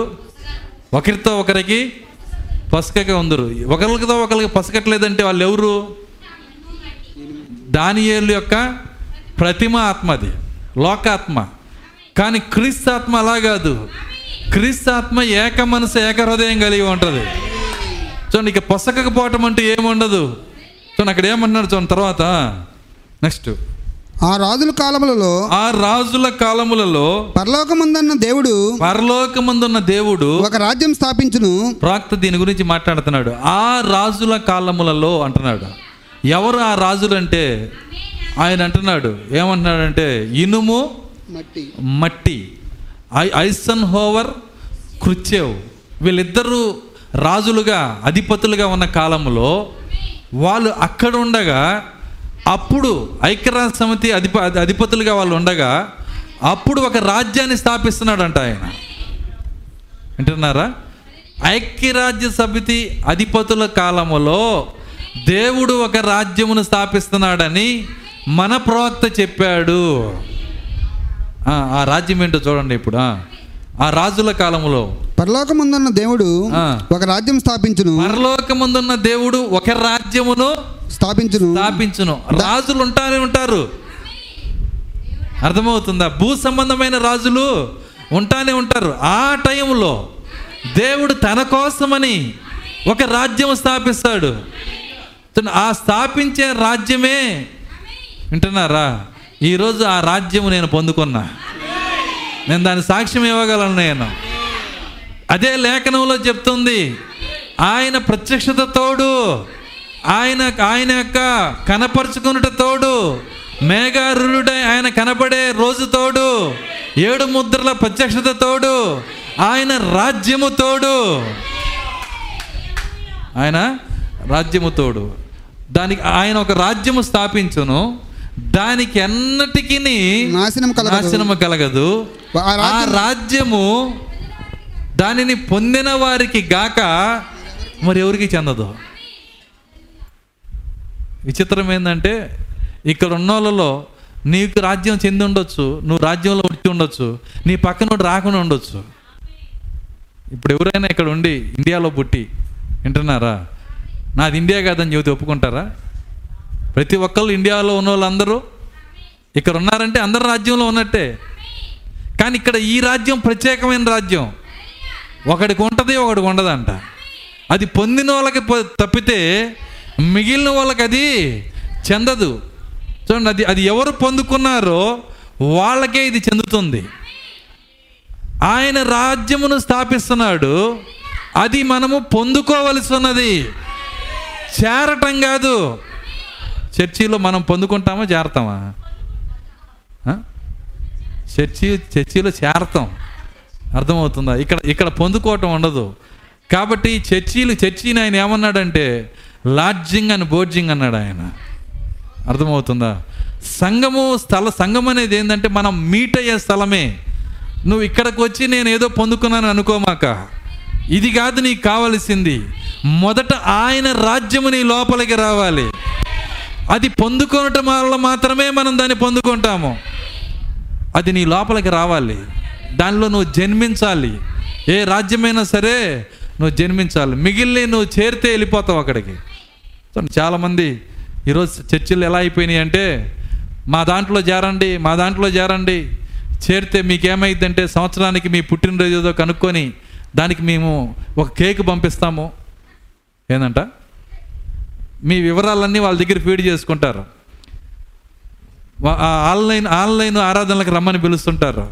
ఎందుకంటే మీరు అందరూ ఏ చర్చికి పోమాకండి సరే అందరూ నా చర్చికే రండి. ఆన్లైన్ తెర పెడతాము. ఆ తెర మీద మా ఆరాధనలు చూడండి. అర్థమవుతుందా? తెర మీద ఉన్న ఆయన దగ్గరికి వెళ్ళి నా కడుపులో ఉండి ప్రార్థన చేయమంటే వాడు కదలడు కడుపులు నొప్పిగా ఉంది పాస్టర్ గారు. ప్రార్థన చేయమని తెర మీద ఉన్నాయని అడిగితే ఏం చేస్తాడు? అర్థమైందా? కానీ నీ కానుకలు మాత్రం తీసుకుంటాడు. సో ఇంక ఈ రోజున్న మోసాలు అవన్నీ వాళ్ళు వాళ్ళు ఏం చేస్తున్నారంటే మరి ఆ చర్చిల్లో చేరితే వాళ్ళు చేస్తున్న కార్యం ఏంటంటే నీ పుట్టినరోజు ఏంటి? ప్రతి ఒక్కడికి బలహీనత అది. నీ పుట్టినరోజుకి ఎవరైనా హ్యాపీ బర్త్డే టు యూ అంటే నా మీద ఎంత ఆసక్తి ఉంది వీళ్ళకి? అది బలహీనత. నేను ఎప్పుడు అట్ట అనుకోలేనండి నేను ఎప్పుడు దాన్ని ఎప్పుడు దాన్ని ఎప్పుడు నేనంతా సీరియస్గా తీసుకోను. అసలు నా పుట్టినరోజే నేను చేసుకోను. ఎందుకంటే నేను పుట్టినరోజు దేవుడికి ఒక్కడికే తెలుసు. అర్థం కాల. నేను పుట్టినరోజు ఆయనకు ఒక్కడికే తెలుసు. సో నా ఆ రోజుల్లో క్యాలెండర్ లేదు. ఆ రోజుల్లో క్యాలెండర్ లేదు. పోనీ నక్షత్రం ఏ తిది అని చెబుతా ఉంటే నక్షత్రాలు కూడా పుట్టలా. ఏ నక్షత్రం కింద పుట్టావని చెప్పటానికి నక్షత్రాలు పుట్టినప్పుడు పుట్టాను నేను. అర్థమవుతుందా? సూర్యుడు లేడు చంద్రుడు లేడు. పోనీ దేవదూతలన్నా చూసారా నేను పుట్టేటప్పుడు అంటే? వాళ్ళు కూడా చూడాల. మరి దయచేసి నా డేట్ ఎవరికైనా తెలిస్తే చెప్పండి నాకు. అర్థమవుతుందా? కాబట్టి నా పుట్టినరోజు వేరు. వీడి మధ్యలో వచ్చి నీ పుట్టినరోజుకి నేను కేక్ పంపిస్తా. అర్థమవుతుందా? నువ్వు చచ్చిన రోజు పెట్టి పంపిస్తా. అర్థమవుతుందా?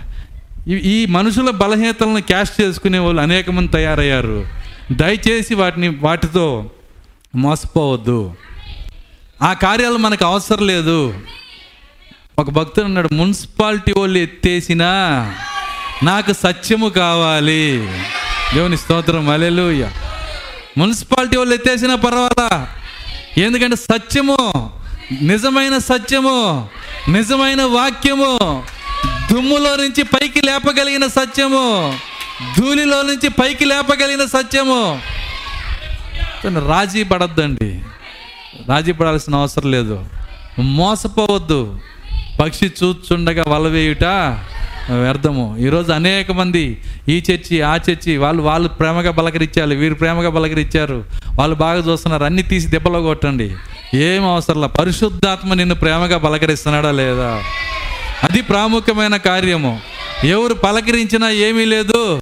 ఎవరు నిన్ను పిలిచినా ఏమీ లేదు. ఎవరు నిన్ను ప్రేమించినా ఏమీ లేదు. ప్రేమతో నరకంలోకి ఆహ్వానిస్తే పోతావా? ఎంతమంది వెళ్తారు? ప్రేమతోనే పిలుస్తారండి. అవన్నీ అవసరం లేదు మనకి. మనకు కావాల్సింది సత్యము ఈరోజు. దేవుని స్తోత్రం. అలెలుయ్య సో కాబట్టి ఆ రాజ్యము పొందుకున్న వారికి తప్పితే మిగిలిన వారికి అది చెందదు. వాళ్ళకే వాక్యము తెరవబడతా ఉంటుంది. వాళ్ళే దేవుని సత్యాన్ని చూడగలుగుతారు. వాళ్ళే వెలుగుని పొందుకుంటా ఉంటారు. వాళ్ళే నిజం మార్గంలో నడుస్తారు. వాళ్ళే ఎత్తబాటులో వెళ్తారు. దేవుని స్తోత్రం. అలెలుయ్య ఇప్పుడు అర్థమవుతుందా? మృతులకి సజీవులకి తీర్పు తీర్చడం అంటే ఎప్పుడు జరిగిద్ది ఆ తీర్పు?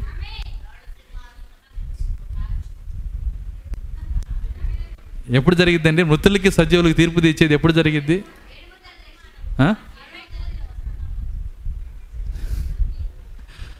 ఆల్రెడీ అందులో ఉన్నాం మనం. ఏడు ముద్రలు తెరవబడినప్పుడు ఆ కార్యము మొదలైనది. మృతులకి సజీవులకి ఆయన తీర్పు తీర్చాడు. ఆయన పరదైసులోకి ఒక కేక వేశాడు గొర్రెపిల్ల కేక వేసింది పౌలు నువ్వు రావాలి అని. ముద్రలు తెరిచి ఇందులో నీ పేరుంది. ఏడు ముద్రల్లో పౌలు పేరుంది. దాన్ని ఆయన కేకేసి చెప్పాడు. అప్పుడు పౌలు గారు ఆ పరదైసులో నుంచి లేచి ఆ గమలియలకి నికోద్యమికి టాటా చెప్పి ఆయన ముద్రలు తెరిచే స్థలం దగ్గరికి వచ్చేసాడు ఆయన. అది మృతులకు తీర్పు. వింటున్నారా? అది జరుగు అది జరుగుతున్న సమయంలో చూడండి అక్కడి నుంచి ఆ మృతులకి సజీవులకి ఆయన తీర్పు తీర్చేటప్పుడు నేను సజీవుడిగా భూమి మీద ఉన్నప్పుడు నేను మెడలో డోలు కట్టుకొని అర్థమవుతుందా? యేసు ఈరోజు పుట్టిన కొమ్మలు పట్టుకొని వెళ్తున్నప్పుడు ఆ ఆ స్వరము నాకు వచ్చి తగిలింది. సజీవుల్లో ఉన్న నీవు యాకోబు నువ్వు నువ్వు రావాలి ఇక్కడికి ముద్రలో నీ పేరు ఉంది. సజీవులకి సజీవుల గురి సజీవుల తీర్పులో నేను వచ్చాను. మృతుల తీర్పులో పౌలు గారు వచ్చారు. దేవుని స్తోత్రం అలేలు పాస్టర్ గారు మీ ఇద్దరేనా? నేను ఇద్దరి గురించే చెబుతున్నానా? కాదు సజీవుల్లో మన అందరం ఉన్నాం ఈరోజు. మృతుల్లో మనకంటే ఎక్కువ ఉన్నారు. వాళ్ళందరి స్వరముతో ఆ యోహాన్ని వినినప్పుడు అక్కడ ఘోష వినపడిందంట ఏమైందంట? ఘోష. ఘోష అంటే తెలుసా? ఘోష అంటే ఏంటి? చిన్నగా అరిస్తే శబ్దం. ఇక చెవులు వినలేని పెద్ద శబ్దం అన్నమాట. ఒక చోట నుంచి వచ్చేది కాదు అది మీరు ఘోష వినాలనుకుంటే అమావాస్య రోజు పౌర్ణమి రోజు సముద్రం ఒడ్డున రాత్రిపూట పండుకోండి. ఆ ఘోష అప్పుడు ఆ ఘోష అంటే ఏంటో మీకు అర్థమైద్ది. విస్తారమైన సౌండ్ అనమాట కొన్ని కొన్ని కొన్ని లక్షల మంది పరిశుద్ధులు వాళ్ళందరూ పరదేశం నుంచి బయటకు వచ్చి ప్రభువా నన్ను గొర్రెపిల్ల జీవగ్రంథములో ఏడు ముద్రలలో నా పేరు రాసినందుకు నీకు స్తోత్రం నాయనా అని వాళ్ళందరూ దేవుని స్థుతిస్తున్నారు దాన్ని యోహాన్ విన్నాడు. గోష యోహాన్ అనుకున్నాడంట అక్కడ నా పేరుందా? అని. చదవండి ఎడమ చదవండి. అక్కడ నా పేరు ఉందా అందులో ఆ పేరు చూసుకున్నాడంట. ఇక అసలు ఆయన కూడా ఎక్కువైపోయింది. దేవానికి స్తోత్రం నాయన. ఆ గొర్రెపిల్ల జీవగంధంలో నా పేరు ఇచ్చినందుకు పరిశుద్ధులలో ఆయన స్వాస్థ్యం. పౌలు గారికి తెలుసు పరిశుద్ధులు ఉన్నారు పరిశుద్ధులుగా ఉంటే చాలదు ఆయన స్వాస్థ్యముగా ఉండాలి. సొలోమోను కూడా తెలుసండి. కన్యకలు ఉన్నారు పరిశుద్ధులు ఉన్నారు చాలదు. ఆయన పౌరంగా ఉండాలి. అలెలుయ కన్యకలలో లెక్కకు మించిన కన్యకలు కలరు కానీ నా పావురము నువ్వు కన్యకల స్థానము నుంచి పావురము స్థానంలోనికి రావాలి. పావురం కొన్న గుణలక్షణం ఏంటంటే అది బండ సందులలోకి వెళ్తుంది. ఎక్కడికి వెళ్ళిద్దంట బండ ఎవరు బండ క్రీస్తే. క్రీస్తు బైబిల్. సందు మర్మం. సందు అంటే మర్మమే కదా ఎవరు కనపడదు. కానీ అందులోకి ఏది వచ్చిందంట దేవుని స్తోత్రం అలెలుయ్య కాబట్టి కన్నికలుగా ఉండే సరిపోదు. నేను పరిశుద్ధుడిగా ఉన్నాను పరిశుద్ధురాలుగా ఉన్నానంటే చాలదు. మంచిదే. కానీ పావురం వలె బండ సందుల్లో ఎగిరే శక్తి ఆయన వధువుకున్నది నా పావురము నా నిష్కలంకురాలు ఒక్కతే. హల్లెలూయా. కాబట్టి ఆ శక్తి కావాలి. అట్లని చెప్పి కన్యకకు ఉండే లక్షణం కూడా బాగొట్టుకొని నేను నేను పావురాన్నానని చెప్పమాకండి. పెద్ద సమస్య అది. నువ్వు కన్నికకు ఉండే గుణలక్షణం కూడా ఉండకుండా నేను పావురానని చెబితే ఎవరు నమ్ముతారు? బైబిల్ ఏమంటుందంటే నిష్కలంకురాలు. అబ్రహాంతో దేవుడు అంటున్నాడు నా సన్నిధిలో నడుచుచు నిందారహితముగా. అసలు నిందకు కూడా అవకాశం తప్పు చేయటం తర్వాత సంగతి. నిందకు కూడా నువ్వు అవకాశం ఇవ్వకూడదు ఒక సామెత ఉంది కదా తాటి చెట్టు కింద కూర్చొని మజ్జిగ తాగుతున్నాడు పాపం వాడు. వాడు తాగుతుంది ఏంటి? మజ్జిగ కాబట్టి పొల్లటి మజ్జిగ తాగుతున్నాడు. అర్థమవుతుందా? దాని దారిన పోయే వాళ్ళు ఆ పులుపు వాసన చూసి ఈ తాగుబోతు పొద్దున్నే తెల్లారిందా? అని చెప్పి తిడతంటే నన్ను నన్ను అవమానపరుస్తావా? నేను తాగుతున్న మజ్జిగ. అర్థమవుతుందా? ఆ విధంగా చెప్పటం కాదు. అసలు నువ్వు తాడి చెట్టు కిందకే పోకూడదు. నిందకే అవకాశం ఇవ్వకూడదు నిందా రైతుడిగా ఉండాలి. నా పౌరము నిష్కలంకురాలు ఒక్కతే దేవుని స్తోత్రం. అలెలుయ్య కాబట్టి పౌలు గారి మనసులో పౌలు గారి బయలుపాట్లో పేతురు బయలుపాట్లో సొలోమోను బయలుపాట్లో ఎన్ని చోట్ల ఈ రెండో రాకన్న గురించిన బయలుపాట్లు అవన్నీ దాచిపెట్టాడో ఈరోజు ఆయన వధువుకి ఆయన తెరుస్తూ ఉన్నాడు. రెండో తిమ్మతి నాలుగో అధ్యాయము ఎనిమిదో వచ్చినం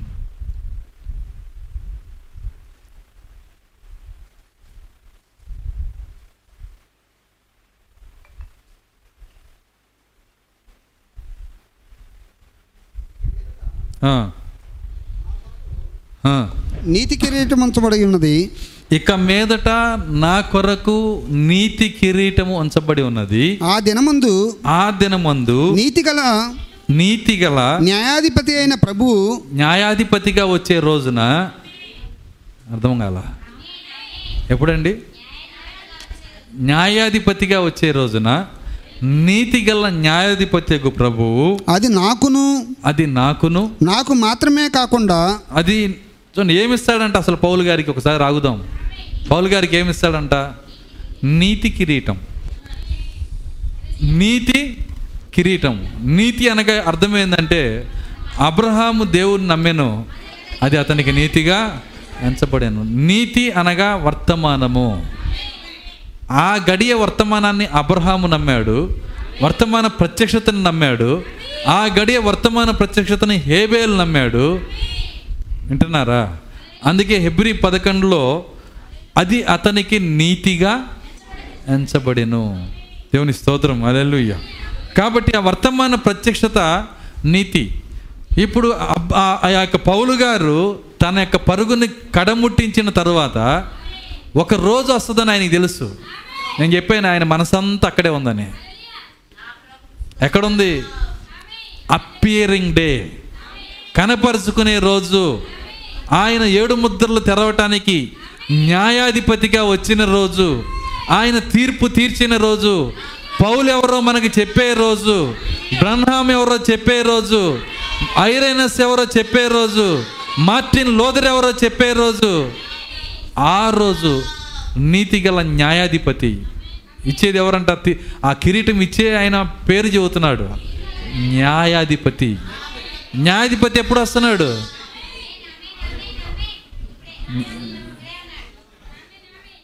తను అందుకే ఆ సామెత పుట్టింది.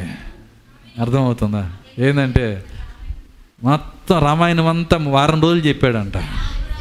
చెప్పినాక చివరికి నీ డౌట్లు ఏమన్నా చెప్పమంటే అర్థమవుతుందా? రాముడికి సీత ఏమైద్దని అడిగాడంట. అంటే ఏమి వింటున్నామో జాగ్రత్తగా గమనించండి. ఇందాక నుంచి నేను చెబుతున్నా రెండు తీర్పులు ఉన్నాయి ఒక తీర్పు ధవలవర్ణ సింహాసన తీర్పు. రెండోది ఇప్పుడు జరుగుతుంది. ఆల్రెడీ జరుగుతుంది. ముద్రలు తెరిచినప్పుడు ఆయన విగ్గు ధరించుకొని వచ్చాడు. ఆయన న్యాయాధిపతిగా వచ్చాడు. ఆల్రెడీ న్యాయాధిపతి ఇక్కడే ఉన్నాడు. ఆయన తీర్పు తీరుస్తా ఉన్నాడు. అలెలుయ్యా ఈ రోజునే పౌలు గారు చూశారు. మధ్యాకాశానికి వచ్చి ఎత్తికెళ్ళే రోజు కాదు ఆయన చూసింది. అర్థమవుతుందా? ఆ రోజు గురించి కాదు ఆయన చెప్తుంది. అది రహస్య రాకడా. దాని గురించి కాదు ఆయన చెప్తుంది. ఈ రోజు గురించి చూశాడు ఆయన. చూసి ఏమంటున్నాడంటే ఈ రోజు వచ్చినప్పుడు దేవుడు న్యాయాధిపతిగా వచ్చినప్పుడు ముద్రలను తెరిచినప్పుడు నేను ఆయన ముందు నిలబడినప్పుడు ఆయన నాతో ప్రారంభిస్తాడు. నాకు తెలుసు ఆయన నీతి కిరీటాన్ని నాకు ఇస్తాడు అయితే నాకు ఒక్కడికే కాదు. తీసారేంటి ఇది నాకు ఒక్కడికే కాదు. ఆయన ఏమన్నాడని చదవండి అక్కడ తర్వాత. ఆ దినమందు ఆ, దినమందు ఆ దినమందు నీతిగల న్యాయాధిపతి అయిన ప్రభు నీతి గల న్యాయాధిపతి అయిన ప్రభువు ప్రభువు అది నాకును నాకు మాత్రమే కాకుండా తన ప్రత్యక్షతను ఆపేక్షించు వారందరికీ తన ప్రత్యక్షతను ఆపేక్షించు ఆపేక్షించు వారందరికీ అనుగ్రహించును. అనుగ్రహించును. ఏమని రాశాడు అక్కడ? Henceforth there is a laid up laid up for me a crown అంటే నా మీద ఒక నీతి కిరీటాన్ని ఆయన పెడతాడు.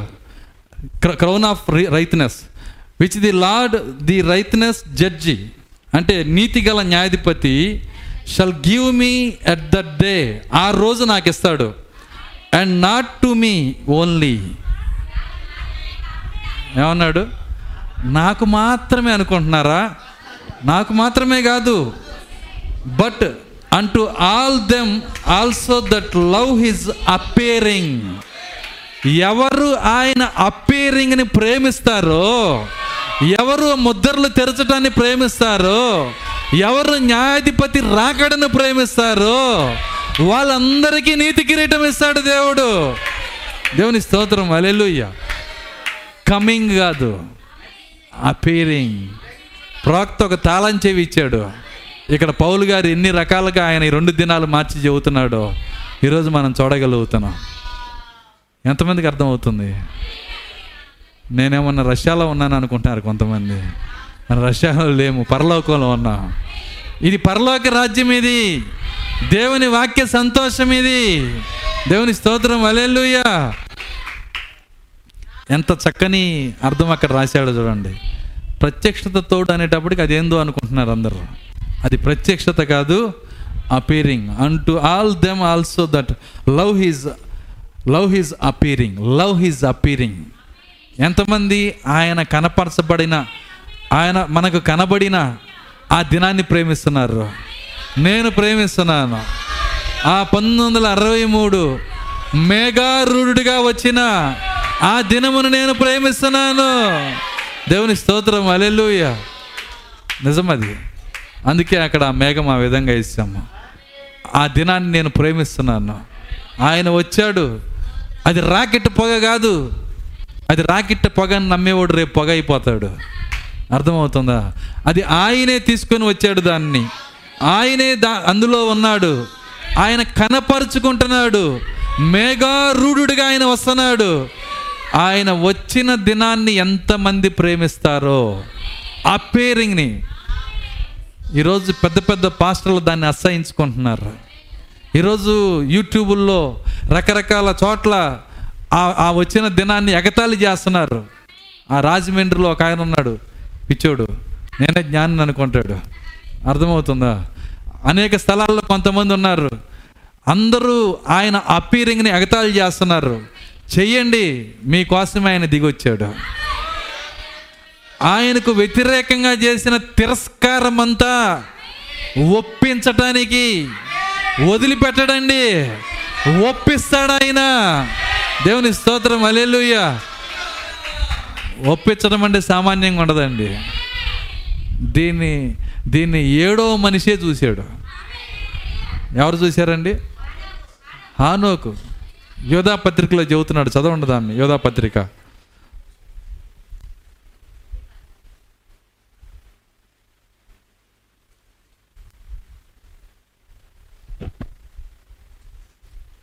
ఆదాము మొదలుకొని ఆదాము మొదలుకొని ఏడో వాడైన హానోకు కూడా ఏడో వాడైన హానోకు కూడా వీని గురించి ప్రవచించి ఇట్లా నేను దీన్ని గురించి ప్రవచించి ఇట్లా నేను ఇదిగో అందరికీ తీర్పు ఆ, వారిలో భక్తిహీనులందరూ భక్తిహీనంగా చేసిన వారి భక్తిహీన క్రియలన్నింటిని గుర్చి.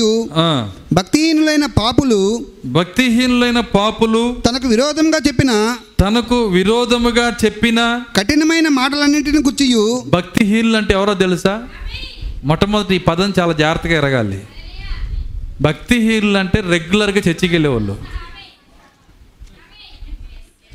మీరు నమ్మిన నమ్మపైన సత్యం ఇది. రెగ్యులర్గా చర్చికి పోతూ రెగ్యులర్గా దేవుణ్ణి ఆరాధన చేసేవాళ్ళే భక్తిహీనులు. భక్తి చేస్తూ హీనమైన జీవితం జీవించేవాళ్ళు. వాళ్ళు భక్తిహీనులు. అవిశ్వాసులు కాదు. దేవుని దేవుని ఎరగని వాళ్ళు కాదు. ఈ భక్తిహీనులు ఏం చేస్తారంటే రెగ్యులర్గా చర్చికి పోతా?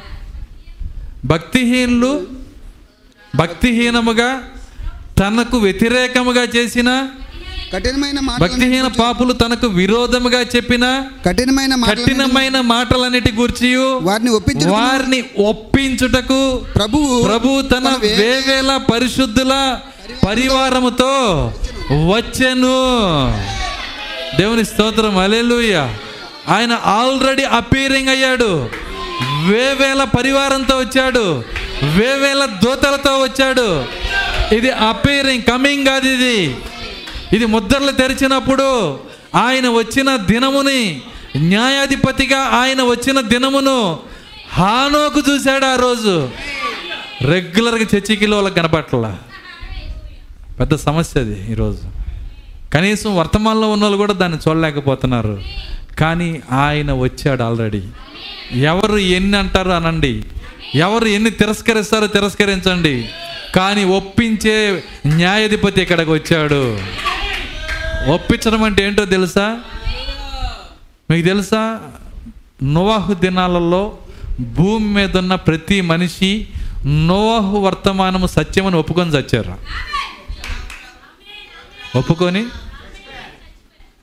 నీళ్ళు ఇక్కడ దాకా వచ్చినాక ప్రతి ఒక్కరికి వచ్చిన ఆలోచన ఏంటంటే నోవాహు కరెక్ట్. నోవాహు కరెక్ట్. తర్వాత ఏమైంది? అంతే మునిగిపోవటం మునిగిపోయి చచ్చిపోయారు. ప్రతి ఒక్కళ్ళు ఒప్పుకున్నారు. అప్పుడు నీళ్ళు ఇప్పుడు నీళ్ళు కాదండి. చల్లని చావు ఇవ్వబడలా. అర్థం కాల. ఏందండి అది? చల్లని చావు ఇవ్వబడలా. నెలలో చల్లగా చద్దాం అనుకున్నా అనుకుంటారేమో. అట్లా ఇవ్వలా. ఇప్పుడు అగ్ని. కాబట్టి దానికి తగిన తిట్లు తిడుతున్నారు ఈరోజు ఈ వర్తమానాన్ని. తగినట్లుగా తిరస్కరిస్తున్నారు. కానీ వాక్యం ముందుగానే చెప్పింది వారిని ఒప్పించుటకు ప్రభు తన వేవేల పరిశుద్ధుల పరివారముతో వచ్చెను. దేవుని స్తోత్రం అలెలుయ్య ప్రవచనం హానుకు ప్రవచనం. ఆల్రెడీ చెప్పాడు ఆయన. దేవుని స్తోత్రం అలెలుయ్య కాబట్టి ఆయన ఆయన ఈ దినమును గురించిన ప్రవచనాలు ఎక్కడ చూసినా ఈ దినమును గురించిన ప్రవచనాలు. నేను చెప్పాను ఆది కాండం నుంచే ఉన్నాయి ఆ కార్యాలు. ఏదేని తోట నుంచే ఉన్నాయి? అనేక చోట్ల ఈ దినమును గురించిన ప్రవచనాలు ఉన్నాయి. ఇంకొద్దిగా ముందుకెళ్దాం. తీతు రాసిన పత్రిక. ఈరోజంతా పౌలు గారి బయలుపాటు గురించే చెప్తాను నేను. తీతు రాసిన పత్రిక రెండో అధ్యాయము పదమూడవ వచనం.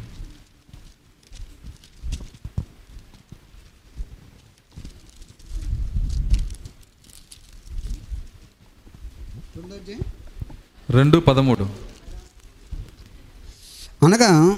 మహాదేవుడును మహాదేవుడును మన రక్షకుడినైన యేసుక్రీస్తు మన రక్షకుడైన యేసుక్రీస్తు మహిమ యొక్క ప్రత్యక్షత కొరకు ఎదురు చూచుచు మహిమ యొక్క ప్రత్యక్షత కొరకు ఎదురు చూచుచు ఈ లోకములో స్వస్థ బుద్ధితోను ఈ లోకములో స్వస్థ బుద్ధితోను నీతితోను నీతితోను భక్తితోను భక్తితోను బ్రతుకుచుండవలనని బ్రతుకుచుండవలనని మనకు బోధించుచున్నది. మనకు బోధించుచున్నది. చూడండి ఇక్కడ మళ్ళీ చూడండి ఇక్కడ. ఆయన ఏమంటున్నాడంటే దేని కొరకు ఎదురు చూడాలో మాట్లాడుతున్నాడు. ఎవరు మాట్లాడుతుంది? మాట్లాడుతుంది ఎవరు? పౌలు గారు తీతు కాదు. తీతు అని ఆయనకి రాశాడు పత్రిక. మాట్లాడుతుంది పౌలు గారు. ఏమని మాట్లాడుతున్నాడంటే the glorious appearing of the great God and our Saviour Jesus Christ.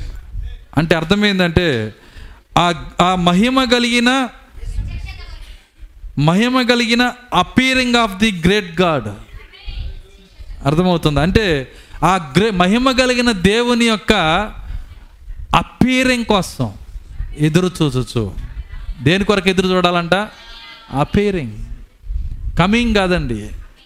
Paul గారికి తెలుసు. ఎందుకంటే మహిమ ఎక్కడున్నదో ఆయనకి తెలుసు. ఎత్తబడు శక్తి ఎక్కడున్నదో ఆయనకి తెలుసు. కృప ఎక్కడున్నదో ఆయనకి తెలుసు. కృప ఎత్తబడే రోజు కనురెప్పపాట్లో ఇవ్వడు ఆయన? కృప అపీరింగ్లో ఇస్తున్నాడు ఆయన. ఇక్కడ నువ్వు అందుకోవాలి దాన్ని. అందుకే ఆయన అంటున్నాడు అనగా మహాదేవుడును మన రక్షకుడైన యేసుక్రీస్తు మహిమ యొక్క ప్రత్యక్షత కొరకు అపీరింగ్ కొరకు. ఏం ప్రత్యక్ష ఏం అపీరింగ్ అవుతుందంటే ఆయన మహిమ. ఏడింతల వెలుగు. ఆ గొప్ప మహిమ ఆయన తీసుకొని రాబోతున్నాడు. దాన్ని ఏమన్నాడంటే ప్రత్యక్షత ప్రత్యక్షత అని పెట్టి మనల్ని కన్ఫ్యూజ్ చేశారు. కానీ అది అపీరింగ్ దేవుని స్తోత్రం అలెలుయ్య the glorious appearing of the great God దీన్ని చూసినప్పుడు మనం దేని కొరకు ఎదురు చూడాలో ఆల్రెడీ వాక్యములో రాసి పెట్టాడు ఆయన. అయితే ఆలస్యం అయిపోయింది. ఎంతమందికి అర్థమవుతుంది నేను చెప్తుంది? అపీరింగ్ అయిపోయింది. దాని ఫలము నువ్వు తీసుకున్నావా లేదా అనేది ఈరోజు ప్రశ్న. అపేరింగ్ అయిపోయింది. అపేరింగ్ దేనికోసం అంటే అది కమింగ్ కోసం నేను సిద్ధపరచడానికి రెండు వందల వర్తమానాల్లో ప్రవక్త చెప్పాడు వీటి గురించి. అవన్నీ చదివే సమయం లేదు. మీరు చదవండి. రెండు వందల వర్తమానాల్లో అపేరింగ్ గురించి కమింగ్ గురించి ప్రవక్త మాట్లాడుతున్నాడు. ఈ రెండు సమయాలు వేరు. కాబట్టి ఈరోజు కన్ఫ్యూజ్ అయ్యి వర్తమానాలు చదవక అరవై మూడులో రాకడైపోయింది. కొంత ముందుకు ఒక అడుగు ముందుకేసి ఎత్తబాటు అయిపోయింది. నీకు తెలుసా నేను ఎత్తబడ్డాను ఏందండి? నీకు తెలుసా నేను ఎత్తబడ్డాను పరిస షిండే గారు అన్నారు అయితే జూలోకి పద అన్నాడు ఆయన. ఎక్కడికి? జూలోకి పద. ఎందుకు? నా బైబిల్ ఏం చెబుతుందంటే అర్థమవుతుందా? ఎత్తబడితే సింహం నీకు ఏ హాని? చేయకూడదు. వ్యాక్సిన్లు వేసుకుంటా ఉన్నావు ఎత్తబడ్డానని చెబుతున్నావు ఎట్ట నమ్మాలి నేను అన్నీ అన్నీ షుగర్ షుగర్ టాబ్లెట్లు ప్రతిదీ చేసుకుంటానే ఉన్నావు. సో నెత్తబాటు అయిపోయింది వెయ్యేళ్ళ పరిపాలన వచ్చేసింది. ఇంకేమి లేదు గందరగోళం ఈరోజు. బయట వ్యక్తులు చేశారంటే అది వేరే విషయం. ఈరోజు వర్తమానంలో ఉండి గందరగోళం. ఎందుకు ఇన్ని రకాల గందరగోళాలు? ఈ స్వరాల మధ్యలోనే దేవుని స్వరము మెల్లగా ఆయన పడుతుంది నిజమైన స్వరము దేవుడు తీసుకొని వస్తున్నాడు. అక్కడ గందరగోళం ఉండదు. అక్కడ కేకలు ఉండవు. అక్కడ కృపా స్వరం మాత్రమే దేవుడు తీసుకొని వస్తాడు.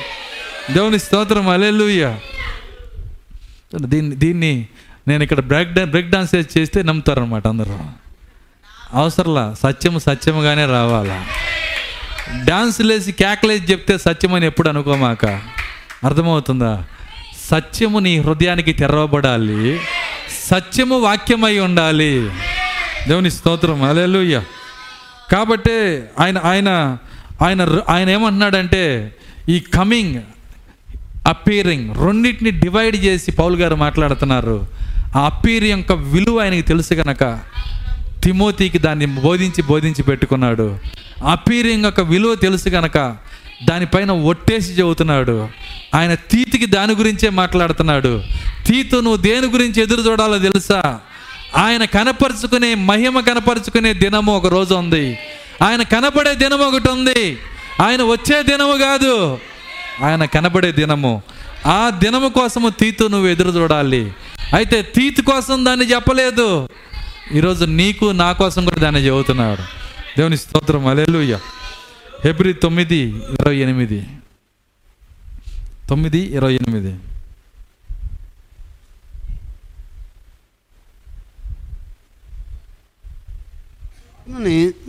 క్రీస్తు కూడా అనేకుల పాపములను భరించుటకు క్రీస్తు కూడా అనేకుల పాపములను భరించుటకు పాపములను భరించుటకు ఒక్కసారి అర్పింపబడి ఒక్కసారే అర్పింపబడి తన కొరకు కనిపెట్టుకొని ఉండి వారి రక్షణ నిమిత్తము తన కొరకు కనిపెట్టుకొని ఉండువారి రక్షణ నిమిత్తము పాపము లేకుండా పాపము లేకుండా రెండవసారి ప్రత్యక్షమగును. రెండవసారి ప్రత్యక్షమగును.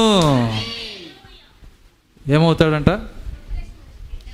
రెండవసారి so Christ was once offered to bear the sins of many and unto them that look for him shall shall he appear shall he ఏమన్నాడు అక్కడ? Shall he appear the second time without sin unto salvation second time ఏం చేస్తాడంట? ప్రత్యక్షం అవుతాడా appear అవుతాడా? చెప్పండి. ఏం రాస్తుంది అక్కడ? అపీర్ అంటే అర్థం ఏంటి? కనపడుట. ప్రత్యక్షం అవటం కాదు. కనపడు కనపడుట. ప్రత్యక్షమవటం అనేది అది వేరు. కనపడుట. రెండవసారి ఖచ్చితంగా కనపడతాడు ఆయన. వస్తాడు కాదు. కనపడుట. సో వచ్చుట అంటే దాని అర్థం ఏంటంటే మనం చదివిన మూలవాక్యంలోనే ఒక మాట రాస్తుంది. మనం చదివిన మూలవాక్యంలో. ఏమన్నాడంటే to meet the Lord in the air to meet the Lord in the air ఎక్కడ? తెసలోనికి రాసిన పత్రిక నాలుగో అధ్యాయంలో ఉన్న వాక్యమే చదువుతున్నాను నేను. మనము రాకడలో ఏం చేస్తామంట? To meet the Lord in the air మనము గాలిలో ఆయన్ని కలుసుకుంటాం. అది రాకడ. అపీరింగ్ వేరు. గాలిలో కలుసుకోవటం వరకే కమింగ్ అపీరింగ్లో చాలా పనులు ఉన్నాయి దేవుని స్తోత్రం. అలెలుయ్య ఆయన వచ్చినప్పుడు మనల్ని ఆయన ఏం చేస్తాడు? ఆయన ఆయన కనబడినప్పుడు ఆయన మనల్ని విమోచిస్తాడు. ఆయన రెండోసారి కనపరుచుకుంటున్నాడు. ఆయన పాపము లేకుండా వస్తున్నాడు. ఆయన ఆయన కనపరుచుకునే దాని కొరకు మనం ఎదురు చూడాలి. ఆయన వచ్చినప్పుడు నీతి కిరీటం ఇస్తాడు ఆయన. వర్తమాన కిరీటాన్ని ఇస్తాడు. మొదటి సంఘకాలం వాళ్ళకి వర్తమాన కిరీటం ఇస్తాడు. రెండో సంఘకాలం వాళ్ళకి వర్తమాన కిరీటం ఇస్తాడు. నీతి కిరీటం అనగా వర్తమాన కిరీటము. ఏడుగురు దోతల ద్వారా వచ్చిన వర్తమానాన్ని ఎవరైతే హృదయంలోకి తీసుకున్నారో వాళ్ళకి ఆయన నీతి కిరీటం ఇవ్వబోతున్నాడు. ఈరోజు ఆ కిరీటము పొందే వారి వరుసలో నేనున్నాను. దేవుని స్తోత్రం అలెలుయ ఎందుకంటే నేను వర్తమానాన్ని పొందుకున్నాను. ఆయన నాకు నీతి కిరీటం ఇస్తాడు. అప్పీరింగ్ సమయంలో. దేవుని స్తోత్రం అలెలుయ సో ఆయన అంటున్నాడు ఏమన్నాడు? ఆయన ఆయన కనపరుచుకుంటాడంట. రెండోసారి కనపరుచుకుంటాడు. కానీ రాకడలో మనము గాలిలో ఆయనను కలుసుకుంటామంట. మధ్యాకాశంలో గాలిలో ఆయన్ని మనము కలుసుకుంటాం. రాకడలో ఆయన కిందకు రాడు. రాకడలో ఆయన కిందకి కమింగ్లో ఆయన కిందకి రాడు. కమింగ్లో మనమే వెళ్ళాలి. అప్పీరింగ్లో ఆయన ఇక భూమి మీద సూచన ఇస్తాడు ఆయన. ఆ సూచన ఎంతో ప్రాముఖ్యమైంది. దాన్ని పౌలు గారు పదే పదే పదే పదే చెబుతున్నాడు. ఇప్పుడు ఇప్పుడు పేతురు దగ్గరికి వద్దాం. చదువు లేని పేతురు దగ్గరికి. ఆయన మనకన్నా పదివేల రెట్లు ఎక్కువ. మొదటి పేతురు ఒకటో అధ్యాయము ఐదో వచనం. కడవరి కాలమందు ఈ ఈ రెఫరెన్స్లన్నీ మళ్ళీ అడుగుతా. అర్థమవుతుందా? ఎవరిని అడుగుతాను? నిర్లక్ష్యంగా తల్లమేంచి పంపిస్తారే? వాళ్ళని అడుగుతా. సో ఎందుకంటే దేవుడు ఇచ్చిన ప్రతి రిఫరెన్స్ ఎంతో విలువైంది. చాలా జాగ్రత్తగా రాసుకోవాలి మీరని చెప్పాను నేను. మొదటి పేతురు ఒకటి ఐదు. కడవరి కాలమందు. బయలుపరచబడుటకు కడవరి కాలముల కాలమందు బయలుపరచబట్టకు సిద్ధంగానున్న రక్షణ సిద్ధముగా ఉన్న రక్షణ మీకు కలుగునట్లు విశ్వాసం ద్వారా దేవుని శక్తి చేత ఆ, కాపాడబడు మీ కొరకు ఆ. స్వాస్థ్యము పరలోకమందు ఆ స్వాస్థ్యము పరలోకమందు భద్రపరచబడి ఉన్నది. భద్రపరచబడి ఉన్నది. ఇందువలన మీరు మిక్కిలి ఆనందించుచున్నారు కానీ అవసరమును బట్టి నానా విధములైన శోధనల చేత ప్రస్తుతమున కొంచెం కాలము. మీకు దుఃఖం కలుగుచున్నది. ఒక్క నిమిషం మళ్ళీ చదువుతాం దాన్ని. కడవరి కాలములందు బయలుపరచబడుటకు బయలుపరచబట్టకు సిద్ధంగానున్న రక్షణ సిద్ధముగా ఉన్న రక్షణ మీకు కలుగునట్లు మీకు కలుగునట్లు. ఎప్పుడు ఎప్పుడు రక్షణ వస్తుందంట? కడవరి కాలములందు బయలుపరచబట్టడానికి సిద్ధముగా ఉన్న రక్షణ. మరి సిలువలో వచ్చింది? ఆల్రెడీ సిలువలో ఏం చేశాడు ఆయన? రక్షించాడు. మరి ఇక్కడ ఎప్పుడు వస్తుంది అంటున్నాడు రక్షణ ఈయన అదేంటి? అర్థమవుతుందా? సిలువలో దేవుడు ఆల్రెడీ మనల్ని రక్షించినాక మళ్ళీ ఆయన ఏమంటున్నాడు? కడవరి కాలంలో చివరిలో. మీకేమొస్తుందంట? రక్షణ వస్తుందంట. ఆ రక్షణ బయలుపరచబట్టడానికి సిద్ధంగా ఉందంట. ఊరక వాక్యం అట్ట చదువుకుంటే పోకూడదు. దాని వెనకాల ఏముందో దాన్ని మనం గమనించాలి. కడవరి కాలముల ఎందు బయలుపరచబట్టకు సిద్ధముగా ఉన్న రక్షణ మీకు కలుగునట్లు అన్నాడు అక్కడ రక్షణ అనే పదానికి మరి ఇంకొక గ్రీక్ పదం ఇంకొక అర్థం ఉంది. దాని పేరు విమోచన. కడవరి కాలంలో మనం కలిగేది ఏంటండి విమోచన. రక్షణ కాదు విమోచన. ఆ కలగటానికి సిద్ధంగా ఉన్న విమోచన బయలుపరచబడటానికి సిద్ధంగా ఉందంటున్నాడు ఆయన. ఇంకొక మాట చూద్దాం. మొదటి పేతురు ఒకటి పదమూడు. కాబట్టి మీ మనసు అను నడుము కట్టుకొని కాబట్టి మీ మనస్సు అను నడుము కట్టుకొని నిబ్బరమైన బుద్ధి గలవారై నిబ్బరమైన బుద్ధి గలవారై యేసుక్రీస్తు ప్రత్యక్షమైనప్పుడు